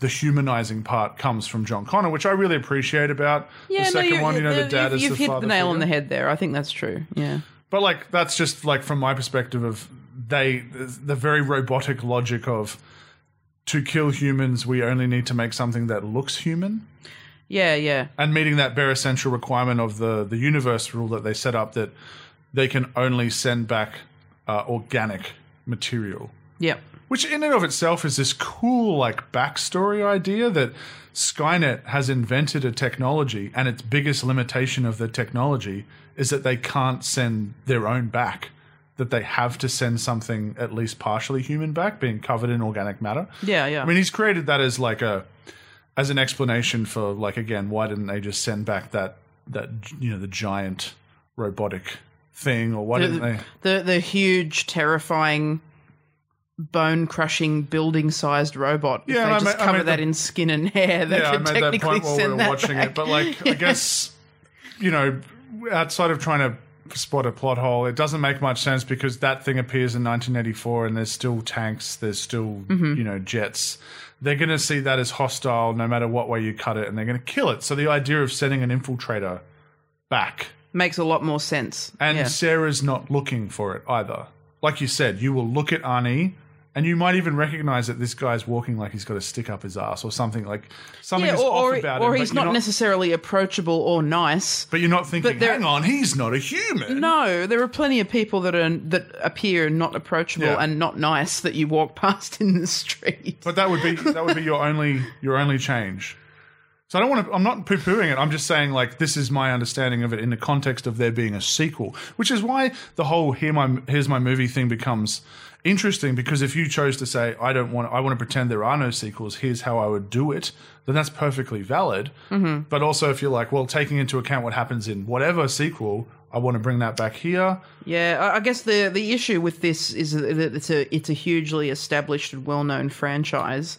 So for me, that makes it impossible to ignore And to the separate. and to separate the things that have come after it. So answer me this: How many uh, Garbos chewing cigars saying "What the hell" out of five would you give the Terminator in its current form?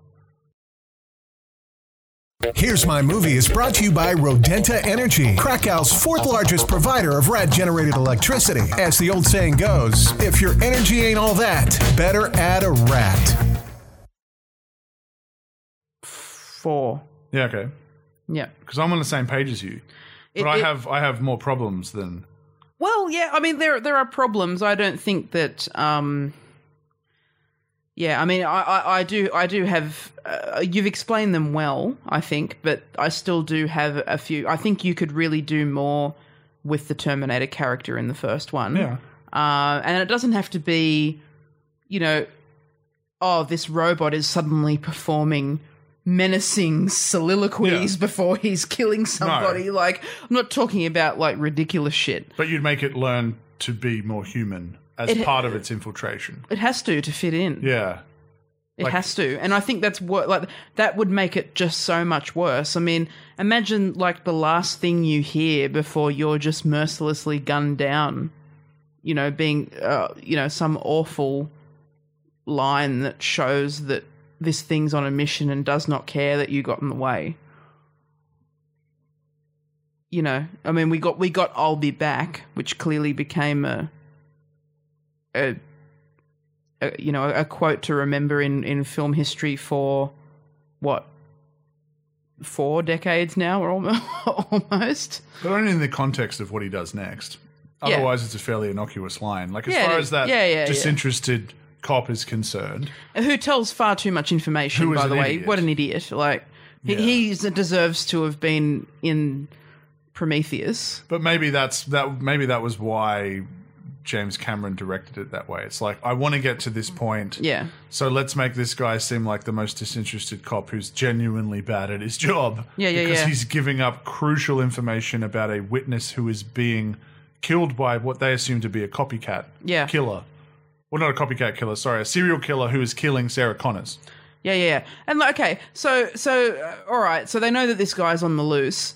Um, we get to see in this film, which again adds that horrifying, definitely not for children, definitely not for families element to it, is they show crime scene photos of one of the poor sap Sarah Sa- Connors. Sarah Connors that have been horribly gunned down at their front door. Um, so we see a body lying in a pool of blood in those photos, like someone's been execute executed. Um, you know, so there's a there's a serial killer. He's killing Sarah Connors. That's that's really awful and really horrible. They clearly want to protect the other publicly known Sarah Connors that he's targeting from a public record. So that's why they're trying to desperately get in touch with All. Ah, With- she's the last one. She's she? the last Yeah. one. So they're desperately trying to get in contact with her while she's out partying to get her to a safe place. Um, but he's already found where she lives in terms of what what information is publicly available because he turns up at the house and slaughters her housemate and her boy and the housemate's boyfriend. Um, which is awful. Like that's a horribly traumatic thing to happen. It's like the the guy was after you and killed everyone you lived with. Yeah, And he got in his way. You got that got in his way. That's and the only thing you did wrong. that's the only thing you did wrong is that you just didn't happen to be home. And that that's a that's a terrifying concept. And the survivor's guilt that she would have is Yeah, because he was coming to kill her. is enormous, yeah. And they kind of touch on that and don't really have time to explore it further. And I, I don't care if they do or not, really. I mean, there's far more pressing things than Like dwelling hunted? than dwelling on her survivor's guilt. Yeah, but um, but yeah, uh, there's you know that there's clearly this this issue. But for me, like when he turns up at the police station and she's there, and that stupid bastard at the fucking front desk. you hate him. Oh, big bit. They're literally hunt like there's a serial killer hunting people with the name Sarah Connor. You've got one of those people out the back, an unknown fucking huge monster of a man comes in asking for that person and says they're her friend. What would what do you think the first thing a serial killer would try and establish themselves But on the topic of your tweaks, like that, there is a very easy tweak that established that he has, like the Arnie has this different view of the world, mm-hmm. a very, you know, robotic view of the world. That Yeah. he has sensors and things available that other people don't have. You have this guy, the cop, be good at his job, the very basic part, which is to protect the innocent. And he doesn't give anything away, but then you cut to Arnie's POV and you see him scanning heart rate, sweat palpitation. I don't know, any of those indicators that you're lying.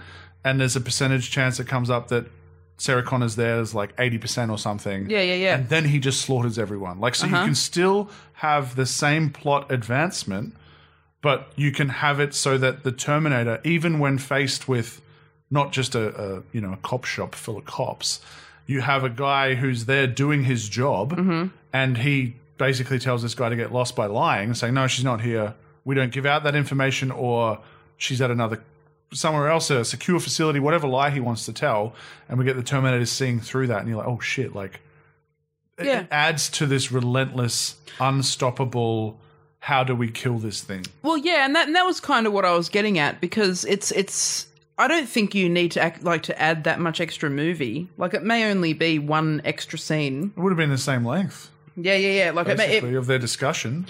Yeah, yeah. Well, so there's something like that, and maybe earlier on, a brief di- dialogue exchange, um, like I don't know. Let's just say the the nightclub scene, for example, um, and he's he knows that like he's he's he's deduced from the um, answering machine message that she's Arnie. left for the people that she's already killed, the people he's already killed. Yeah. He's realized I didn't actually eliminate Sarah Connor when I've mowed down everybody in this house. Here's her on the message. Here's where she is, and then goes there to finish the job. So, okay, let's say he got there, and we- we're already getting that sort of relentless killer vibe at that point, and that's like the first act of the film. Um, but you, you know, let's say you just add just a very simple scene like he walks through, a bouncer sees that he's just this like someone that shouldn't be there, tries to kick him out, gets like maybe shot or you know, they burst through a wall or something and end up in another room and then he pulls out his laser sighted automatic pistol. And the, the just before death maybe that bouncer says why are you doing this? And he says something like you got in my way. Like it it it it it, it adds that dehumanized element to him while still filling out the character and their motivations a little bit more because at the end of the day he's still a robot Yeah. but But he's still to infiltrate. yeah yeah yeah He's trying to fit in. yeah yeah yeah and uh, i think it, it's things like that that i mean because at, at the at this point well not even at that point but later when sarah connor is essentially rescued by kyle reese with the come with me if you want to live line um the like he he tells us that it's not going to stop un- ever until she's dead. And you see that it, it it fights with every last bit of power that it has. Like it will drag itself with one arm Yeah. to try and kill her. It'll try and get her with one finger that it's got working at one point you know um It is the Black Knight out of Monty Python with all of its arms and legs cut off going, it's just a flesh wound yeah, come at me, I'll bite you. um But in a very scary way. in an Not in extremely a hilarious way. No. Um, so yeah, like, but I think that I kind of wanted to hear it from the Terminator. Like, I can see by its actions that it's unrelenting, but You want him to say it. well, I don't want him to like. I don't want it to be expositional. Like, why are you doing this? I am unrelenting in my pursuit to kill Sarah Connor. Like, I don't mean like that, but just small lines that establish the menace that is taking place and and allows you to feel the utter terror and that is striking people in the heart right before they die. Or it could be something creepier to call back to when he steals the clothes off those punks. Yeah. And when he's asked a question because he has very limited information and he's kind of like a sponge trying to learn lines. yeah, yeah, And you get to see him later go through the multiple choice questions when the guy wants to come in and It smells like you, well, you got a dead cat in there. fuck off, a- fuck you, Fuck asshole. you, asshole. But like, he, we've had Bill Paxton say, "Wash day, no clothes." Like, you could have that scene you said, and then he's like, "Why are you doing this?" He's like, "Wash day, no clothes." Like, just something mimicry. Well, like that, and, and see, that would be interesting if it was someone like a bouncer or whatever, because he could potentially get dressed in their clothes. Well, I mean, that's yeah. If he's if he's trying and to then and then become like a figure of authority that no one's going to look twice at. But then he just opens fire. so he becomes a bit more like Hitman if anyone's familiar with the game. Yeah, yeah. Well, yeah. Maybe that's a stupid idea, but yeah. No, no, I'm not. No, I'm, no. not I'm not dissing. I'm just saying the idea that like no, he is an infiltrator. Like that makes sense. Like if he is an infiltrator, and I'm not.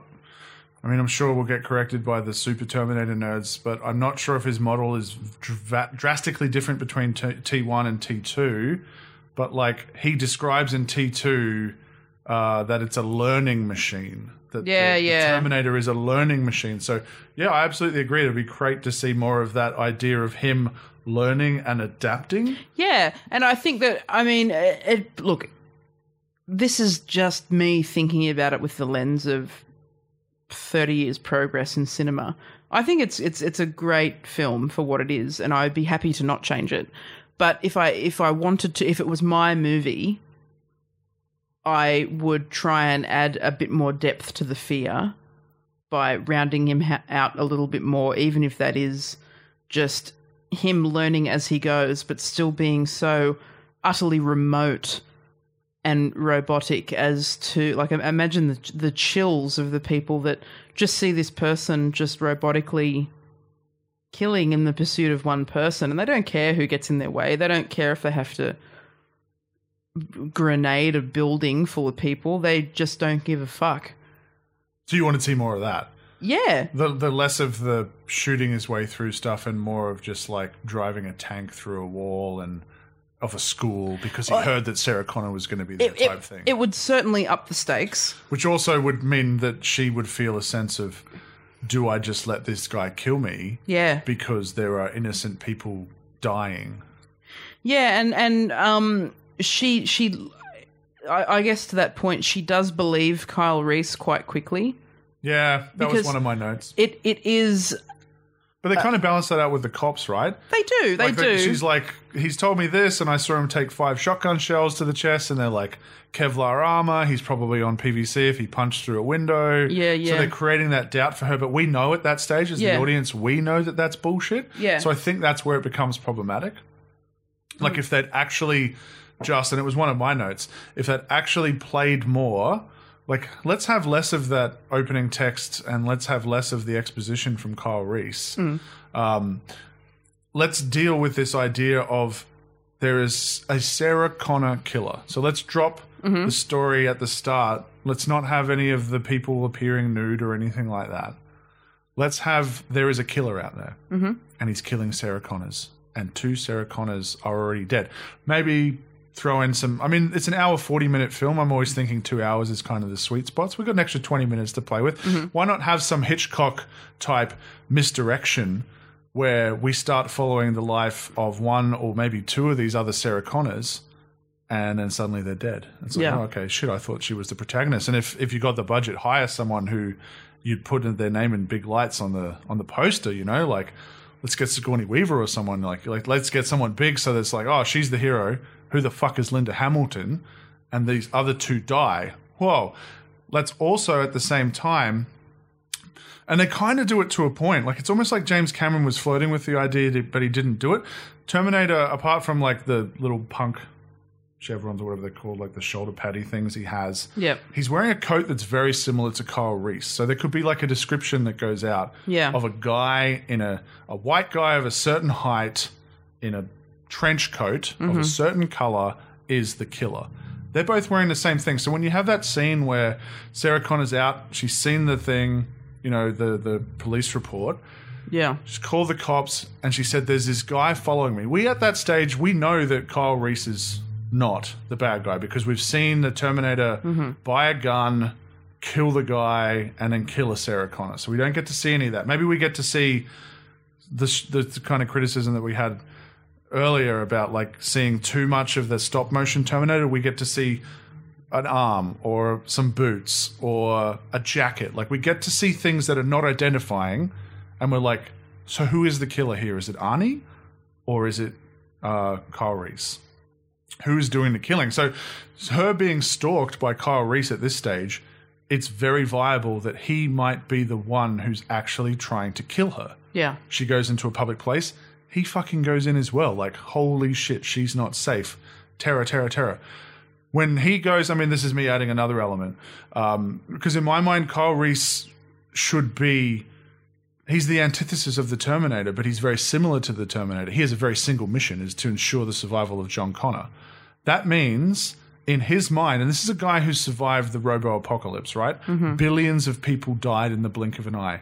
All of these people are already dead in his mind. So he should have no problems pushing people in front of Sarah for them to get shot. He should have no problem shooting through people. Hmm. He should probably be a bad guy. Like he should be probably a So, so he should m- more toe the line between good and evil. but they're like they are the same thing except their missions are in contrast. So Yep. they are both willing to kill innocent people, but one just happens to want to kill Sarah Connor and the other wants to save Sarah Connor. Mm-hmm. I think that is really interesting. I mean, it becomes problematic because then you've got to you've got to create a believable reason why Sarah would fall for him. Right. But then you can get into the territory of, um, oh, what's that syndrome?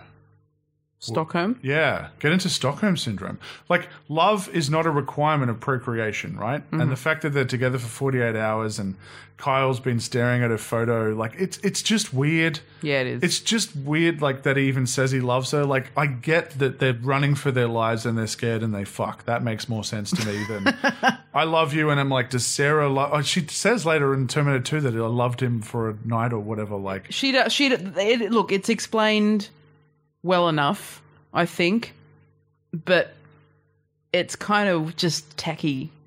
That Yeah. whole thing. Yeah. But like, she doesn't have to love him, right? well, not really. Like, no. love is not a requirement for there to be a child. But so what you have at the end, and I'm jumping around in my idea here, and I'm actually just ad libbing this bit for the first time because remember, this is a horror movie, and it's a horror movie that ends on a quite a happy note, albeit there's a storm coming in the distance. What does that mean? Yeah, yeah. Which is pretty garbage. But let's bring it back to the horror story. Let's have Sarah Connor in a fucking abortion clinic. no, but let's have it end there. Like the future of humanity, according to Kyle Reese, if we believe him, which we do because we've by this stage seen a robot, I'm not changing everything about this movie, is determined by whether she wants to keep the child of a dude that she knew for 48 hours who Who, who's now dead? who has been killing innocent people. He's not a good guy. And does she want to deal with that? She doesn't want to put up with that. Does she believe that in fate? You know, yeah. that's the point that you ended on. I mean, Terminator 2 happens exactly the same way. And, and obviously, we know the answer to that question. And she has decided to keep a kid for her own reasons. But I'm like, Yep. whoa, that's some pretty, like, horrific shit, right? Mm-hmm. I did make. Did make some other notes. There's very simple stuff like the music the music doesn't hold up. The music doesn't hold up in the same way that the special effects hold up. It's like tacky, tinny, of its time shit. Whereas something of that time or even earlier Star Wars, orchestral music always holds up. And you have that in Terminator 2. Yeah, yeah, you do. Look, and I, I quite like the seventies slash eighties action movie soundtrack vibe. Yeah. Uh, you, we heard that again in films like It Follows, um, you know, which is kind of similar to the Terminator in terms of an unrelenting force trying to kill things. Uh, and I think it can be done well, but this, I guess you're right. Like the soundtrack kind of reeks of uh, an afterthought in a lot of places. Like it's sort of like, oh, let's just mimic like that sort of something dance sort of popular. Yeah, but also dan- scary, but yeah, dance? Yeah, yeah. That's that- what it feels like. Yeah, and that's that's not all that effective But when always. you get to yeah. T2 and the version of the theme that they have, which is exactly the same note for note, but it's got like an orchestra, it's got a choir, it's fucking epic. Oh, it's and awesome, it's yeah. horrifying as well. It's got this undertone of like making your skin crawl, but also Yeah. inspirational because it's about the end of the world. Mm-hmm. So the the actual notes work, and they didn't need to go and rewrite it. They just needed to take those notes and give it to something a bit more timeless. And it didn't even have to be massive. I mean, they've got a couple of notes, uh, beats in there with just piano and stuff like that. It could have been as simple as that, but I think that would have held up more than the, what to me felt like of its time music. Yeah, yeah. It's 80s, you've got to have a bit of synth in there, you know. Do you though? Because I don't think that shit holds up No, not always. Personally. And then I think, similar to you, there's just nitpicking after that. Yeah. Right? Like uh, you mentioned, the Sarah buys into it a little too fast. That was one of my points as Yeah. well. One of the bigger problems that I had in a potential plot hole was the car chase that ends with Arnie smashing into the wall. Yeah, The cops turn up, and then Arnie's disappeared. yeah, But then later on, Arnie turns up at the cop shop and kills everyone. yeah. So, So he's it's also like- bulletproof. His kill is right there, and he runs away. So, what I would have had just a simple change, and it's been done before, is to make the fucking car go off the edge into some water or into a quarry or something, and then you have a quick shot of them going to check the car and the That, and then they assume Nobody. death. assume dead. But Yeah. then you find out later when it's dragged up or whatever that they didn't find the body. Like, well, you don't even have to do that. We can assume that for ourselves at this stage in cinema history. Yeah, But yeah. just the fact that Arnie runs or disappears made zero sense to me. And I think what they try to establish is that, if I'm remembering my chronology correctly, it's that he goes back to his hotel room to cut out an eye or whatever to repair, but he's still got one working eye and he could just rip that off. Like, this would be more powerful and horrific, and buying into this idea of this unstoppable because he takes a breather there. And even though he's limping by the end from damage done in whatever sequence, he was stoppable there. Mm-hmm. And it just seemed more like there was a better way to do it, like a simple way to do it. And uh, the other, oh, John's message from the future is fucking terrible, and it's not human, and it doesn't make me want to cheer for John Connor. Your son maybe memorized something. And by the way, I, oh, man, I'd like Michael Biehn in a lot of things. I do not like him in this. He's so he is wooden. Yeah, he is. And look, uh, he's Carl. Look, I'm gonna. This is. I'll catch a lot of shit for this, maybe, but Kyle Reese is kind of a shitty character. Like he's just. If he, he, I think that as he is, as he exists in that film, he's. I think that's how he kind of had to be, but I don't like him. Like I'm not like I don't oh, think he had to be like that. Okay, Like think like think about Edward Furlong in Terminator 2. That kid is a, a punk at the beginning. He's a jackass punk who disrespects his mum. Who, as the audience, we know that his mum's right because we've we've experienced her story. So we just think he's a jerk and a jackass. Listen to your mum. But his arc is really good and very closely linked to Arnie's arc, even though he's a robot. Uh, but by the end of Terminator 2, I am like, I would follow that guy. yeah, Like I can see the seeds being planted for someone who believes in humanity despite the shit that he's been through and despite the shit that he's seen. He's also able to make hard decisions mm-hmm. and he has a strong moral code for the right thing.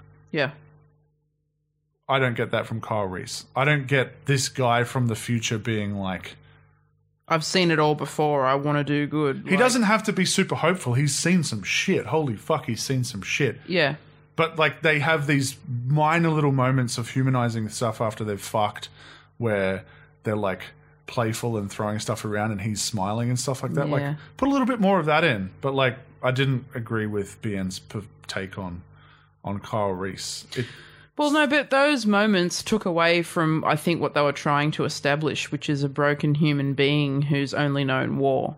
yeah he doesn't know how to be Yeah. calm he doesn't know what to do when he's not making bombs or Yeah, yeah, yeah. you know killing Um, shit But yeah, I, I guess those, like, he just, uh, to me, the. Uh, I, the bits that added layers to him just kind of didn't work and were a bit boring. Yeah. Um, I also, I, again, on the finicky points, you know, when Sarah calls her mom and tells her where she is, mm-hmm. and then Arnie finds the cabin. Yep.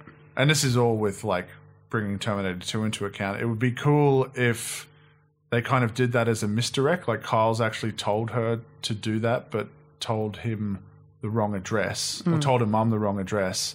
And then when mum calls later and it's actually Arnie, they can do like that little lie trick to see if it's actually her. And then Kyle's like, your mum's dead kind of thing. So there's this amazingly depressing, dramatic moment for her. But they think they've gotten away from him because they're off the radar.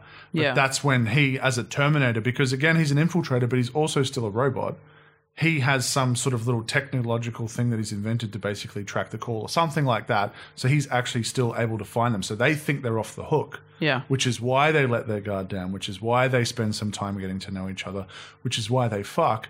And because I'm a twisted prick, and again, I want this to be a horror movie, I would have him turn up basically just after they've finished fucking. I mean, they have to they have to finish for John to exist. Otherwise, I'd say turn up during it. But like that idea of nakedness and vulnerability, and someone's just kicked in the door, Yeah, and yeah. you've got to go into fight mode after you've just got your jollies. Like, And also, like, he gets a hole in one as well with like a pretty decimate. good. He should decim- sell his sperm. Well, yeah, like decimated. A post-apocalyptic, Irradiated. vir- eh, a radiated virgin sperm. He has Chernobyl but he's like, balls. yeah, Chernobyl balls, and he got it past the he got it past the keeper. on the first go. He's uh, Legend. He's, he's doing something right. I, he should definitely write a book on how you know how to have a kid on the first fuck. Um, yeah, and and that's it again. But like, even though I guess I've probably been a bit more critical, it's just tweaks because the plot still holds up. And I even made notes where I'm like, oh, this is a plot hole. And then he addresses, like James Cameron addresses it later. He's thought about it. I'm like, okay, this is the kind of sci fi that I fucking really enjoy. It's the Yeah. grounded form. I mean, I love Star Wars as much as the next person, you know, the super grandiose, let's lean super hard into sci fi. But the, the kind of like the Terminator or Arrival, where they've got one or two little science fiction elements, mm-hmm. and the rest is just a drama or a horror. I love those sorts of stories because those ones are more focused on the human story because they have to be. Yeah, Because the Terminator is sci fi, but it's horror 1st mm-hmm. It's not a sci fi horror, it's a horror sci fi. yeah, yeah. And Arrival is a drama first, and it just happens to have aliens. I really loved Arrival. Arrival is amazing, and probably you will never really hear about it on this show again because I, even though I've only seen it once or twice, I cannot think of how I'd change it. It's it's beautiful. It's one of those recent movies that is just like if you haven't seen it, please, please go and see it. It's incredible. Yeah. Yeah, absolutely. Yeah, absolutely. The Terminator. So how many um how many uh Can you So- remember the full thing? cigar chewing garbage men would you give it out of five? I was the same as you. Yeah, four. So four for That's sure. why I found it interesting because yeah. you seem to have way fewer nitpicky things. Look, if I thought about it and wrote every single thing No, down, but but but I, I'm trying to look through it um, from the 1984 lens, which is, you know, limited budget, limited technological options. Uh, if we if we even look at things like if we went back and, and, and assessed like every film that was trying to push the boundaries of the technology available at the time, there there there are a few that hold up so unbelievably well as to be un, almost shocking. But they're they're the few and far between. Um, so I'm trying to give it the benefit of the doubt. Um, and in terms of the story, I already established at the very beginning that I think it's an incredible idea, and I think it's executed so well, and it left everybody wanting more. Like, there's a reason that this franchise still exists, even though there's been so many ham-fisted elements of it. They didn't rush a sequel. They did not if rush I a recall sequel. correctly, it was 91 when Terminator 2 Yep. came out. That's seven years between drinks. Yeah, He didn't go, oh, well, this is a cash cow. Let's go and make Terminators 2 through 10. no, He was like, uh, he waited and he, he made sure that he had an amazing idea. totally. And um, like, I I didn't actually watch it all, and I, I really should go back. This was, you know, I was trying to catch it when it was on its uh, like free to air television run rather than on a streaming service or, or whatever. Uh, but I really enjoyed the Sarah Chronica, uh, Sarah Connor Chronicles. I- Sarah Chronic Chronicles. Chronic. She smokes the chronic. It's 420 Fuck yeah, every day 420, it's- Sarah. No, um, no. Amazing. doc- starring Dr. Dre as Sarah Connor. No, um, it, You know how to use one of these? no. The Sarah Connor Chronicles I thought was quite good.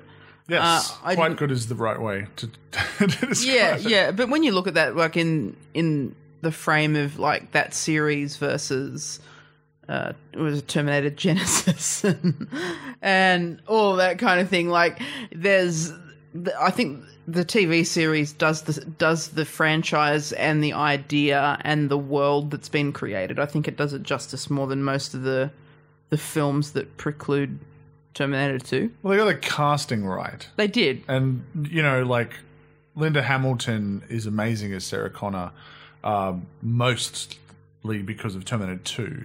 And uh, sorry to shit on you again, Rian Johnson, but like if you want to talk about a, a between movie backstory that actually makes sense to go from innocent. Her biggest, her big, her name's Sarah Connor, and her biggest concerns are her date snubbing her, and is she going to make enough tips today at work? Uh, Yeah. To this badass doing chin ups and stuff like that, who is Yeah. the opposite of what we're used to, then just follow the Terminator 1 2 model. Because by the end of Terminator 1, where she leaves off, logically leads to where she is in T2. Yeah, yeah, absolutely. Uh, so Sarah Sarah Connor and Linda Hamilton's portrayal of that is amazing. It's made more amazing in the fact that she's an identical twin that allowed for them to do that particular scene in Terminator 2 with the, the doppelgangers in the same scene at the same time, which is just amazing. But uh, yeah, the casting they got right. Like casting Cersei, and obviously she wasn't Cersei at the time, but as uh, Sarah Connor in that show was awesome. Yeah, yeah. Uh, she's an incredible actress, and I love her and everything she's in. And we're meant to hate Cersei, and she really makes us hate Cersei. But we really liked her in the show. Loved her in the show. Loved her in uh, Judge Dredd. And the fucking worst thing, talking about these other Terminator movies, you mentioned earlier that we might do T2. I am very resistant to that at this point. Have a cry, cunt. But, name of the episode, but uh, Terminator 3, Genisys, Salvation, I'm pretty sure I added all of them without even thinking. You did, yeah. I looked at the Because- spreadsheet and I'm like, no, nil interest.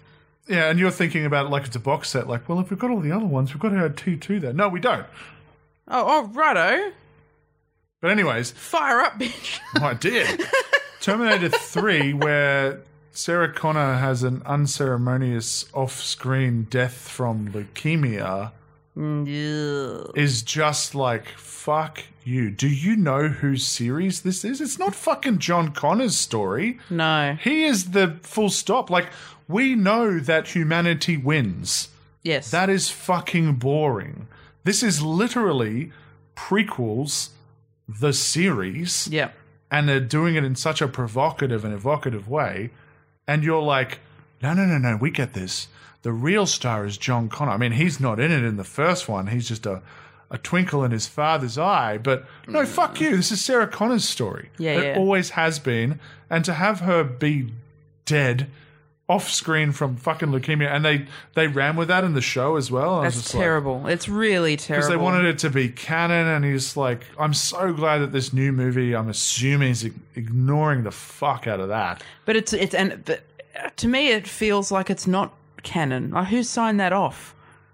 Whatever. Like- Like, but this is because Cameron didn't own. The rights. The yeah. rights. Yeah, yeah, fair enough. He could Yeah. have been involved. I'm sure maybe they offered him for him to be involved, but he was, you know, swimming in Titanic cash or whatever the fuck he was doing at the Yeah. time. He didn't have to touch Terminator.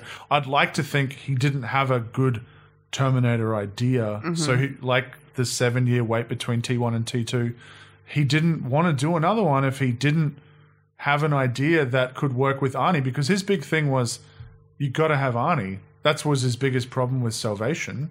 I mean, there's a lot of problems with Salvation, uh, Terminator Salvation, but he was like, you can't have a Terminator movie without Arnold Schwarzenegger. Mm-hmm. And I'm like, it's kind of a fair point. And he introduced the idea for how to make him work in Genisys. And it was a very simple lore idea, which was, well, he's got human skin, but that human skin would age. Therefore, his hair would go grey. Therefore, he would have wrinkles. And I'm like, that's so simple, but it Yeah. works. Instead of them trying to shoehorn this old fuck into the role, it's like, well, it works. The the logic stands. Fuck that movie though. Fuck that movie. Yeah, no, but look- it's a franchise I'll always support, and unfortunately, that's the same with Alien. I mean, I'll go see everything that's under that franchise umbrella. You have to, Um, which yeah. is sad when they when they disrespect it, right? Totally. But like James Cameron's involved in this next one. Tim Miller, director of Deadpool.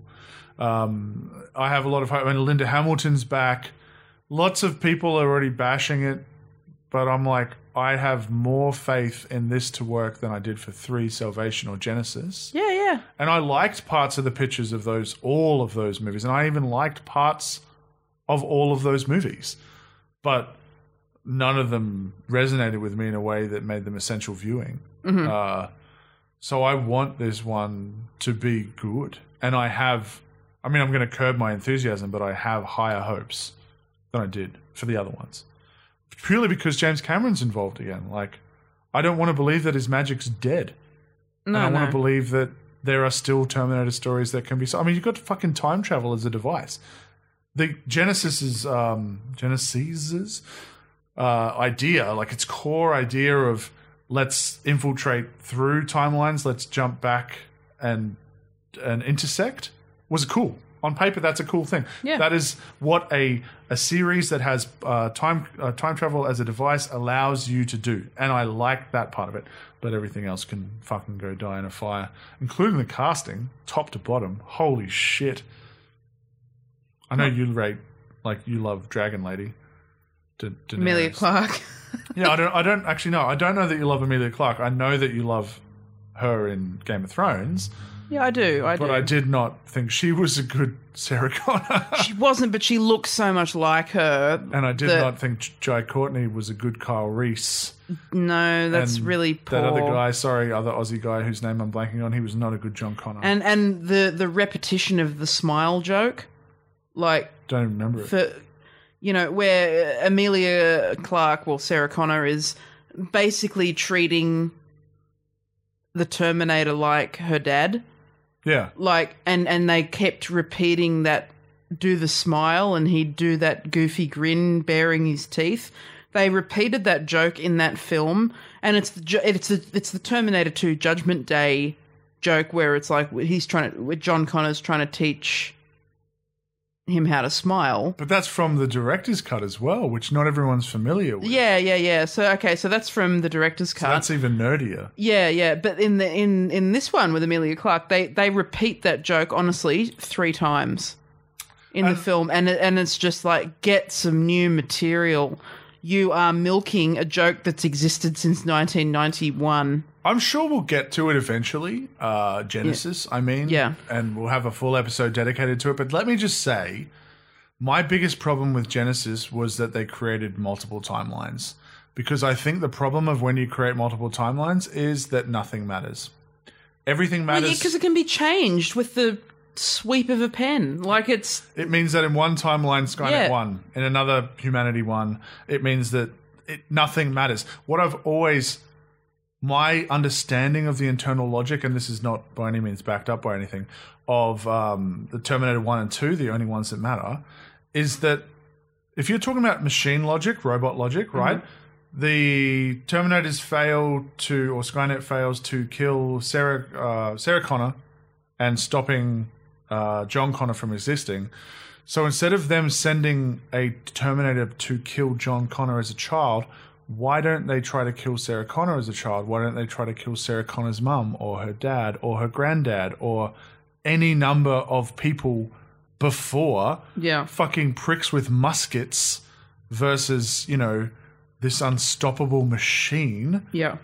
And my way of making sense of what might be considered to be a plot hole in that respect Yep. is that, and this is going to sound super nerdy, is that time in the Terminator universe moves forward at all times, meaning that in the future, on this single timeline, if you have passed the point at which you can send someone back to kill Sarah before John exists, then you've missed that window and your next window is to kill John as a kid and then your next window is to kill John as an adult. You know what I mean? Like there are diminishing returns and that creates actually the awesome dramatic thing for Skynet. Like Skynet doesn't have unlimited chances to do this. It has um, chances on a timeline that it's running out. Like it's running out of opportunities to stop itself from losing. Yep. And I've always liked that, but then Genisys is like, nah, fuck it, there's multiple timelines. And I'm like, it doesn't matter then. They Yeah. lose in one, they win in another. Yep. And multiple timelines is a whole other fertile ground to explore for sci fi. Mm-hmm. I just don't think it has any fucking place in Terminator. Yeah. But, No. but, Valid point. Valid point. you done on Terminator? Yeah. I just wanted to say, and like I hinted at it, I think it was the last episode or maybe one before, where I talked about one of my story ideas, which was for It Follows. Um, whenever I get a little idea, I mentioned one earlier that I had in conversation with Katie the other night. Whenever I get an idea, I write down, I try to write down a title, and then I try to push myself to write a log line after some initial notes. I have ideas for existing IPs, and I have about a hundred or so ideas for my stuff, just original things. Now, Yeah. some of these, very likely, most of them will end up being nothing. But I try to force myself to write a log line to say, would I watch this movie? Now, Yeah. my Terminator idea is called Terminator Reloaded, working title. Nice. And the log line is this After Judgment Day, a desperate Sarah Connor fights to stop Skynet once and for all, but is caught in a time loop. If she wants to save humanity, she has to let her son John die. That's the log line. And it was the idea of saying if you're going to do like time travel as a device in Terminator, Yep. why hasn't someone pitched or done a Groundhog Day of Terminator movies? And I don't, I'm not talking about like a an offbeat You mean like Edge of Tomorrow sort of thing? Edge of Tomorrow, Yeah, right. but like you can reset, but like they do in Edge of Tomorrow, but there are consequences. So that's what I wanted, and the ultimate decision would be: does she save John or does she save humanity? Now, I have other ideas around that that make it juicier. This is going to sound super wankery. I don't even want to say what they are in case like there's a day where I actually get to make it because it will fucking spoil shit. But I'd watch. I'd watch that movie, and that's that's the ideas that that I have that come to me that sti sit with me and that I commit to writing. Are like, would I watch this movie? I don't just write shit down because I'm like, yeah, I'd do a Terminator idea, and uh, here's an idea out of my ass. Like, if you're going to do time travel, why hasn't someone done that one yet? Yeah, and look, I think that'd be a really awesome film, and I'd be really interested to see it because what we've set up in the world so far, and that's not to say that it can't change in the way that you've presented it. I think there are ways it can't change based on how it's been established, you know, in a lot of ways. But the way you've presented it, I think, I think this can, pardon me, essentially turn things on its head, still within the law that's been established. And that would be the idea to respect it, like what yeah. Endgame did, which is to say, time travel is not a get out of jail free card. no. There are consequences. Yeah. Um, and it'd just be, it'd be, I'd be very interested to see how that plays out when through every iteration of the series, John Connor is the savior and the hero.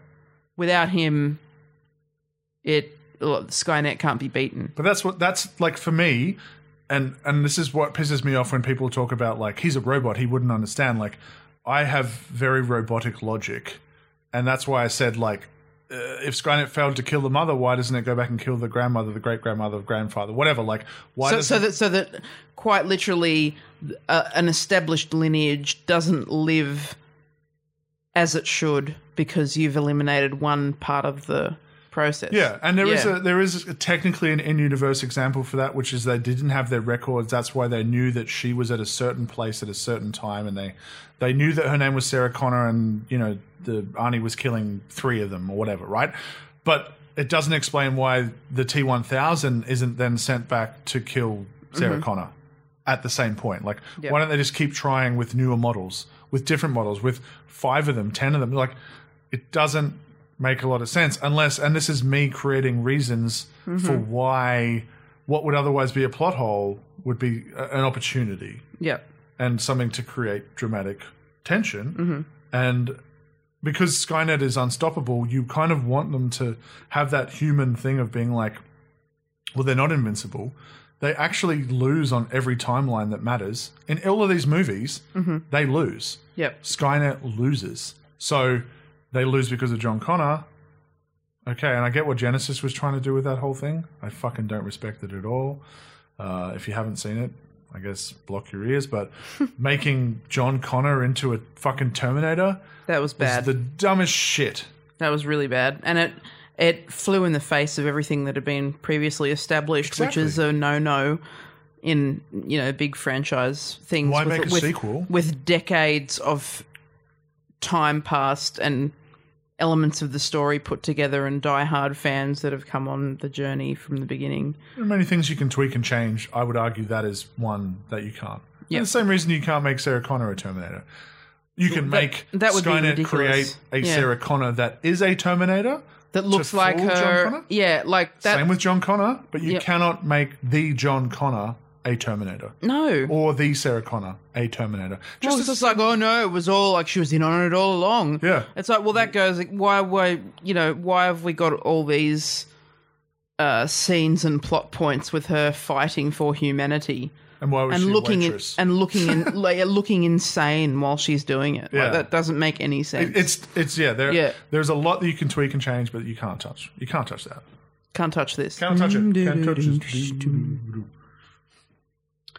All right. It's time to talk about friends of the podcast. Yeah, friends of the podcast. Uh, Ray Bannerman, designer of logos, runner of Movie Weekly, owner of the best cinema in Australia, maybe That's the right. world. And sucks to be you guys because we get invited to watch films at his cinema and it's better than gold class. So eat shit, basically. It's actually the worst because it's the best. It is. Because there are movies that you can see. Uh, we've got a an awesome LED, not LED, um, OLED. OLED, OLED TV, which is fantastic. I think it's amazing.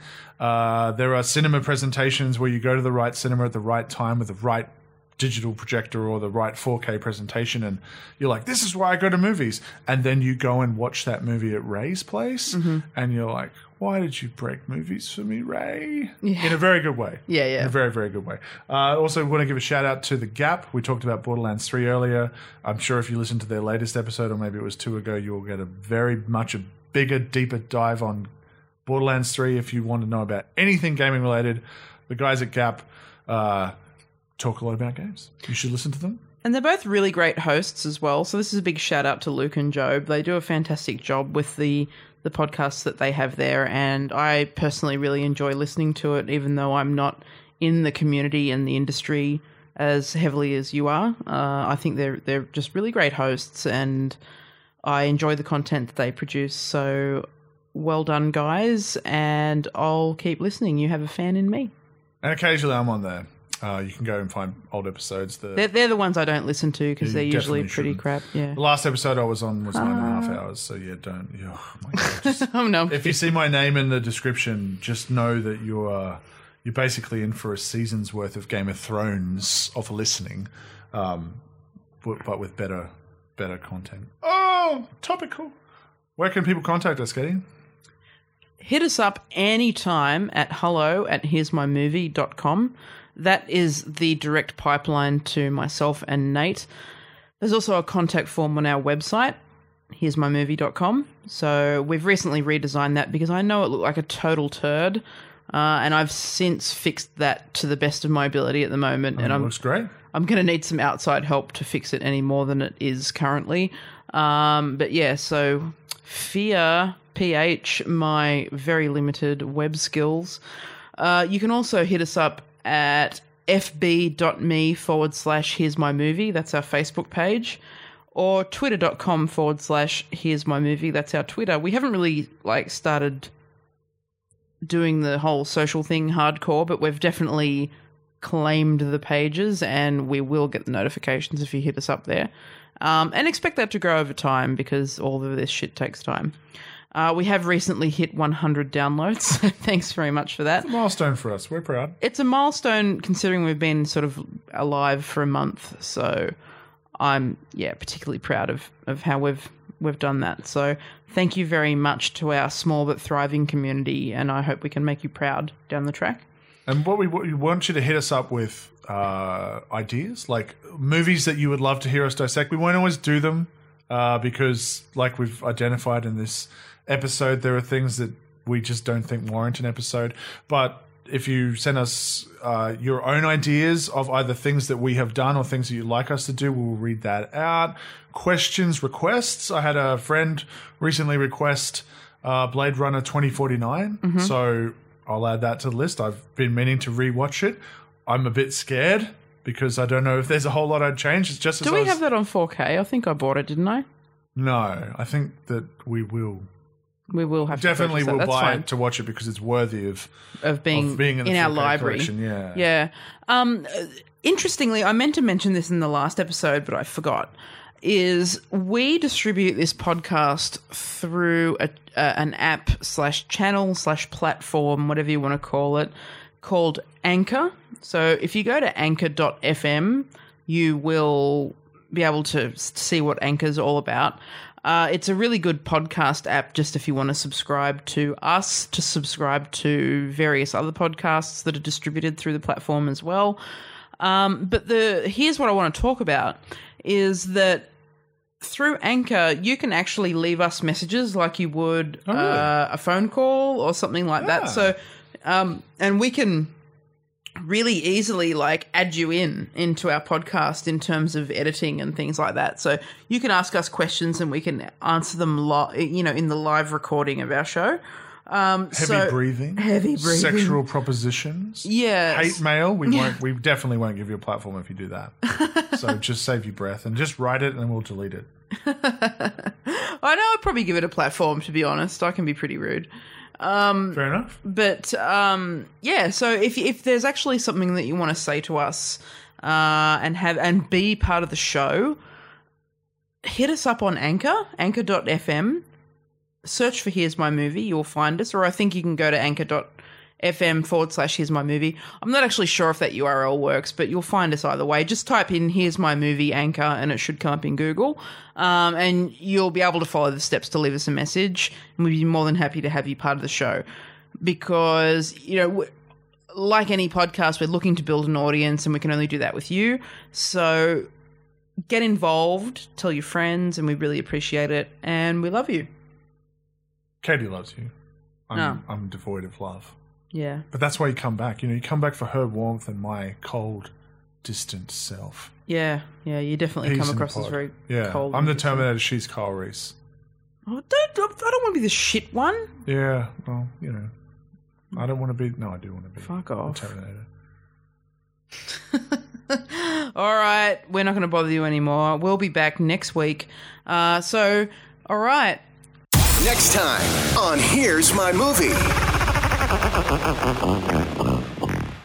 We'll be diving deep into the fairly recent horror Horror.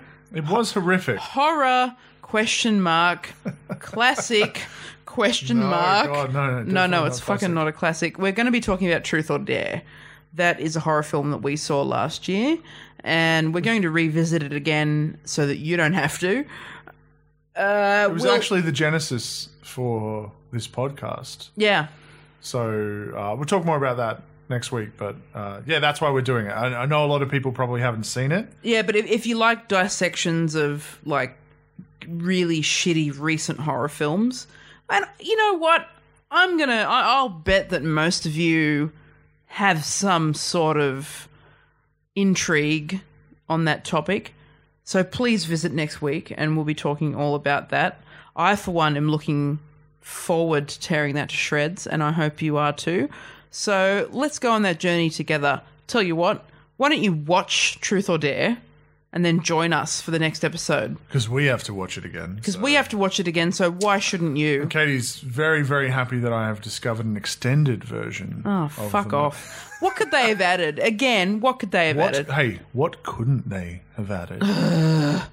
Anyway, again, so if you want to see yet another fucking film that's got everything comes back to some Mexican curse that's only just been discovered. Oh, that- spoilers. Yeah, then yeah, let's look. Just join us next time for Truth or Dare, and we'll we'll sort you out from there. So, from us to you, thank you for listening. Join us again in Nate and Katie's virtual lounge room, and we'll catch you soon. And we'll be back. We'll be back. Goodbye.